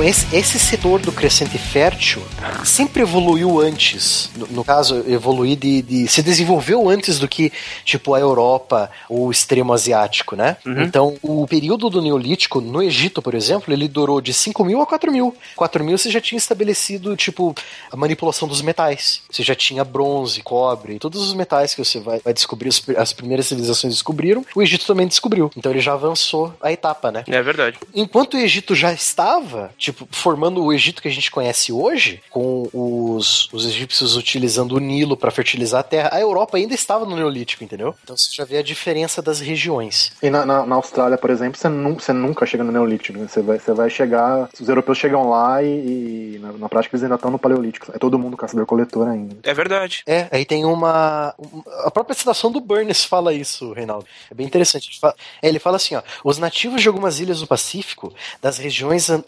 árticas da América e das selvas do Brasil ainda se acham na frase da cultura neolítica. É verdade. Os Yanomamis são tão no Paleolítico ainda. É, não, seria, seria neolítico porque eles também cultivam. É esse, é, o lance. O lance é, os, os, os Yanomami sim, mas tem, tem outras tribos que são caçadores-coletores mesmo da Amazônia, que aí, aí seria paleolítico mesmo. Não, esses são os indígenas, tipo, na chegada dos portugueses. Eles cultivavam a mandioca e tal, né? Exceto em algum, ah, alguns costumes que eles adquiriram com os exploradores e missionários, posteriormente, Ah, sim. né? Verdade. É, mas aí já não conta mais. Né? Se teve influência externa. Aí já é tapetão, aí já é tapetão.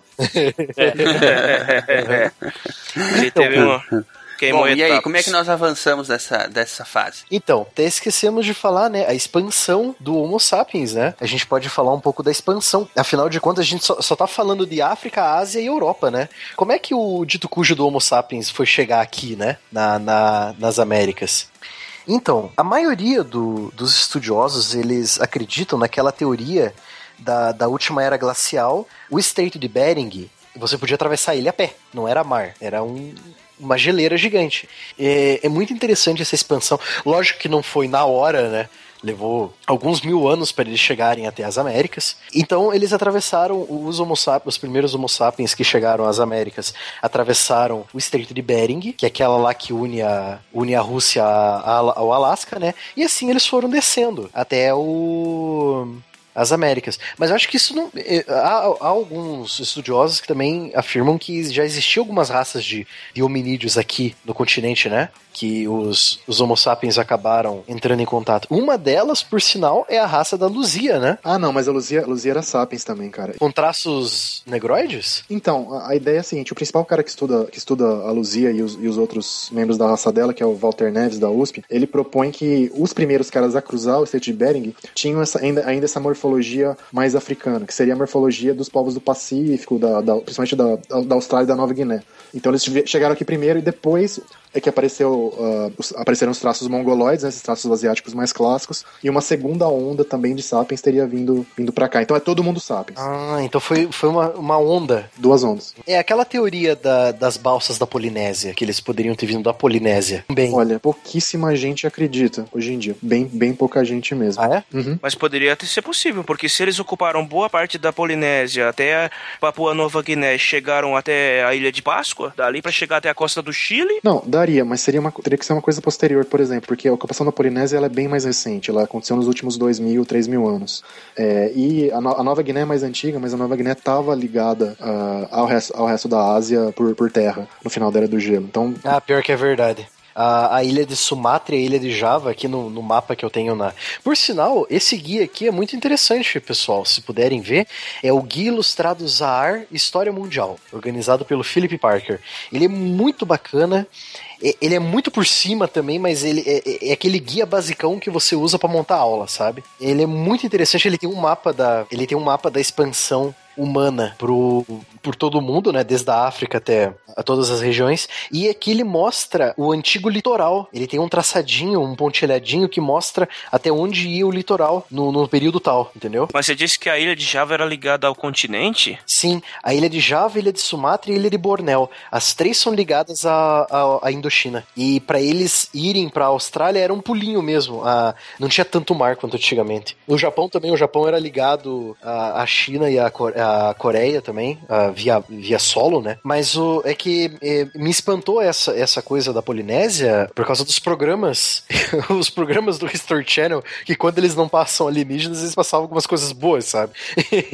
E, e, porra, me pareceu muito plausível essa expansão marítima dos polinésios, cara. não, é, é possível. É- é- po- poderia ter acontecido de fato, mas, mas evidência dura de que realmente aconteceu tem, tem pouca, por enquanto. Pode ser que apareça no futuro. mas Então, a maioria dos cientistas acredita que houve várias ondas pelo Estreito de Bering ainda solidificado, e a primeira onda ainda tinha traços negroides. Isso, isso. So- Basicamente, os, os índios seriam todos siberianos de, de uma de, de origem de, de uma das ondas, de alguma das ondas ou de várias ondas misturadas. Né?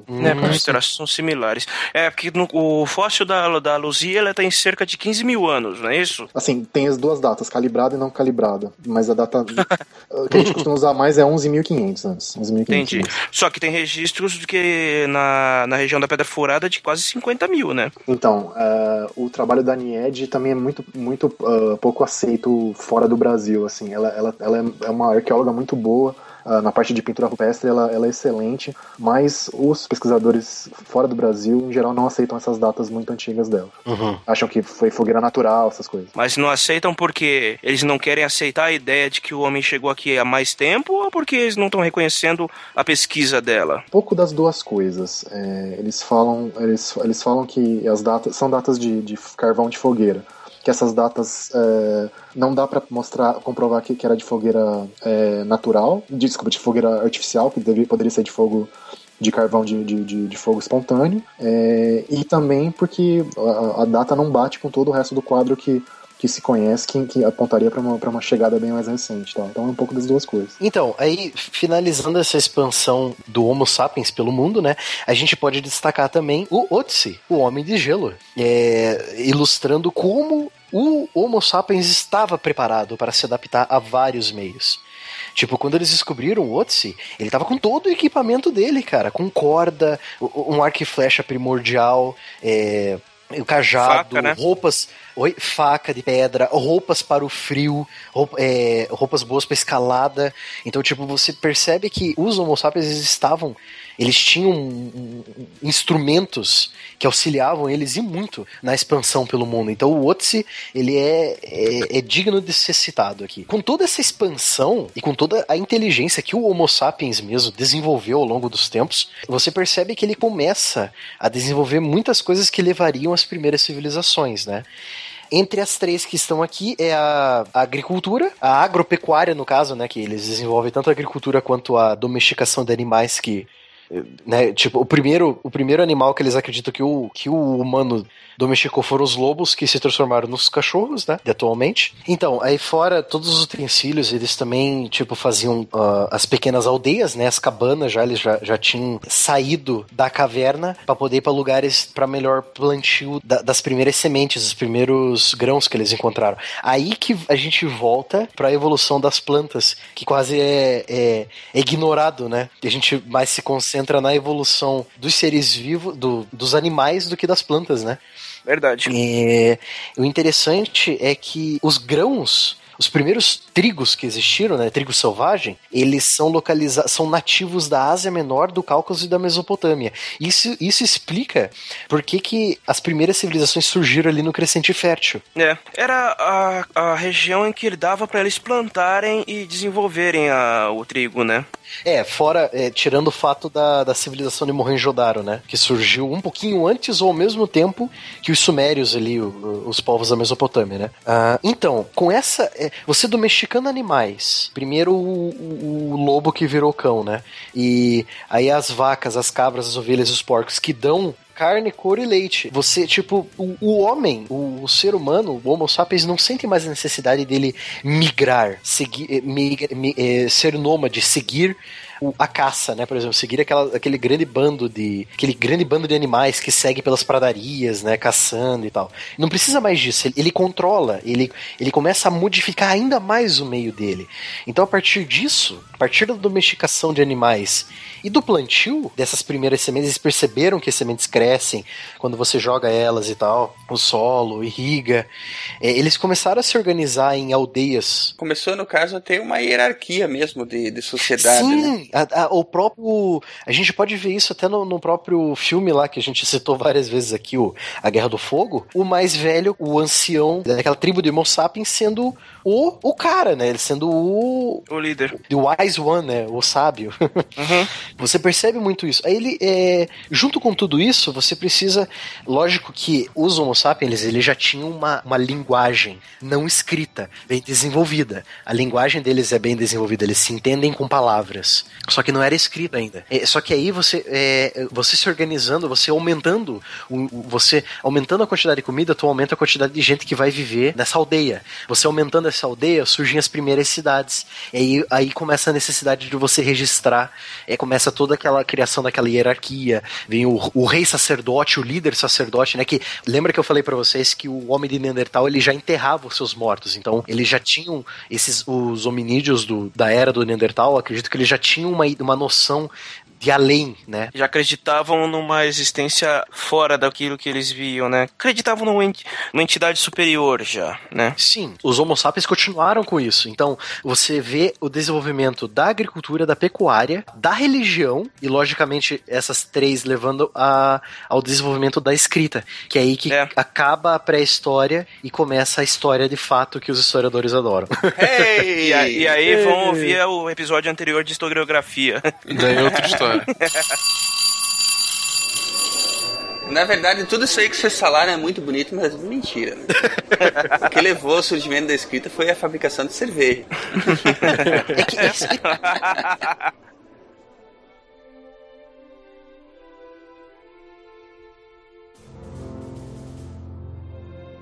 Se a ciência não for divertida, então alguma coisa é errada. Tem que ser divertida, a coisa mais divertida que tem é a ciência.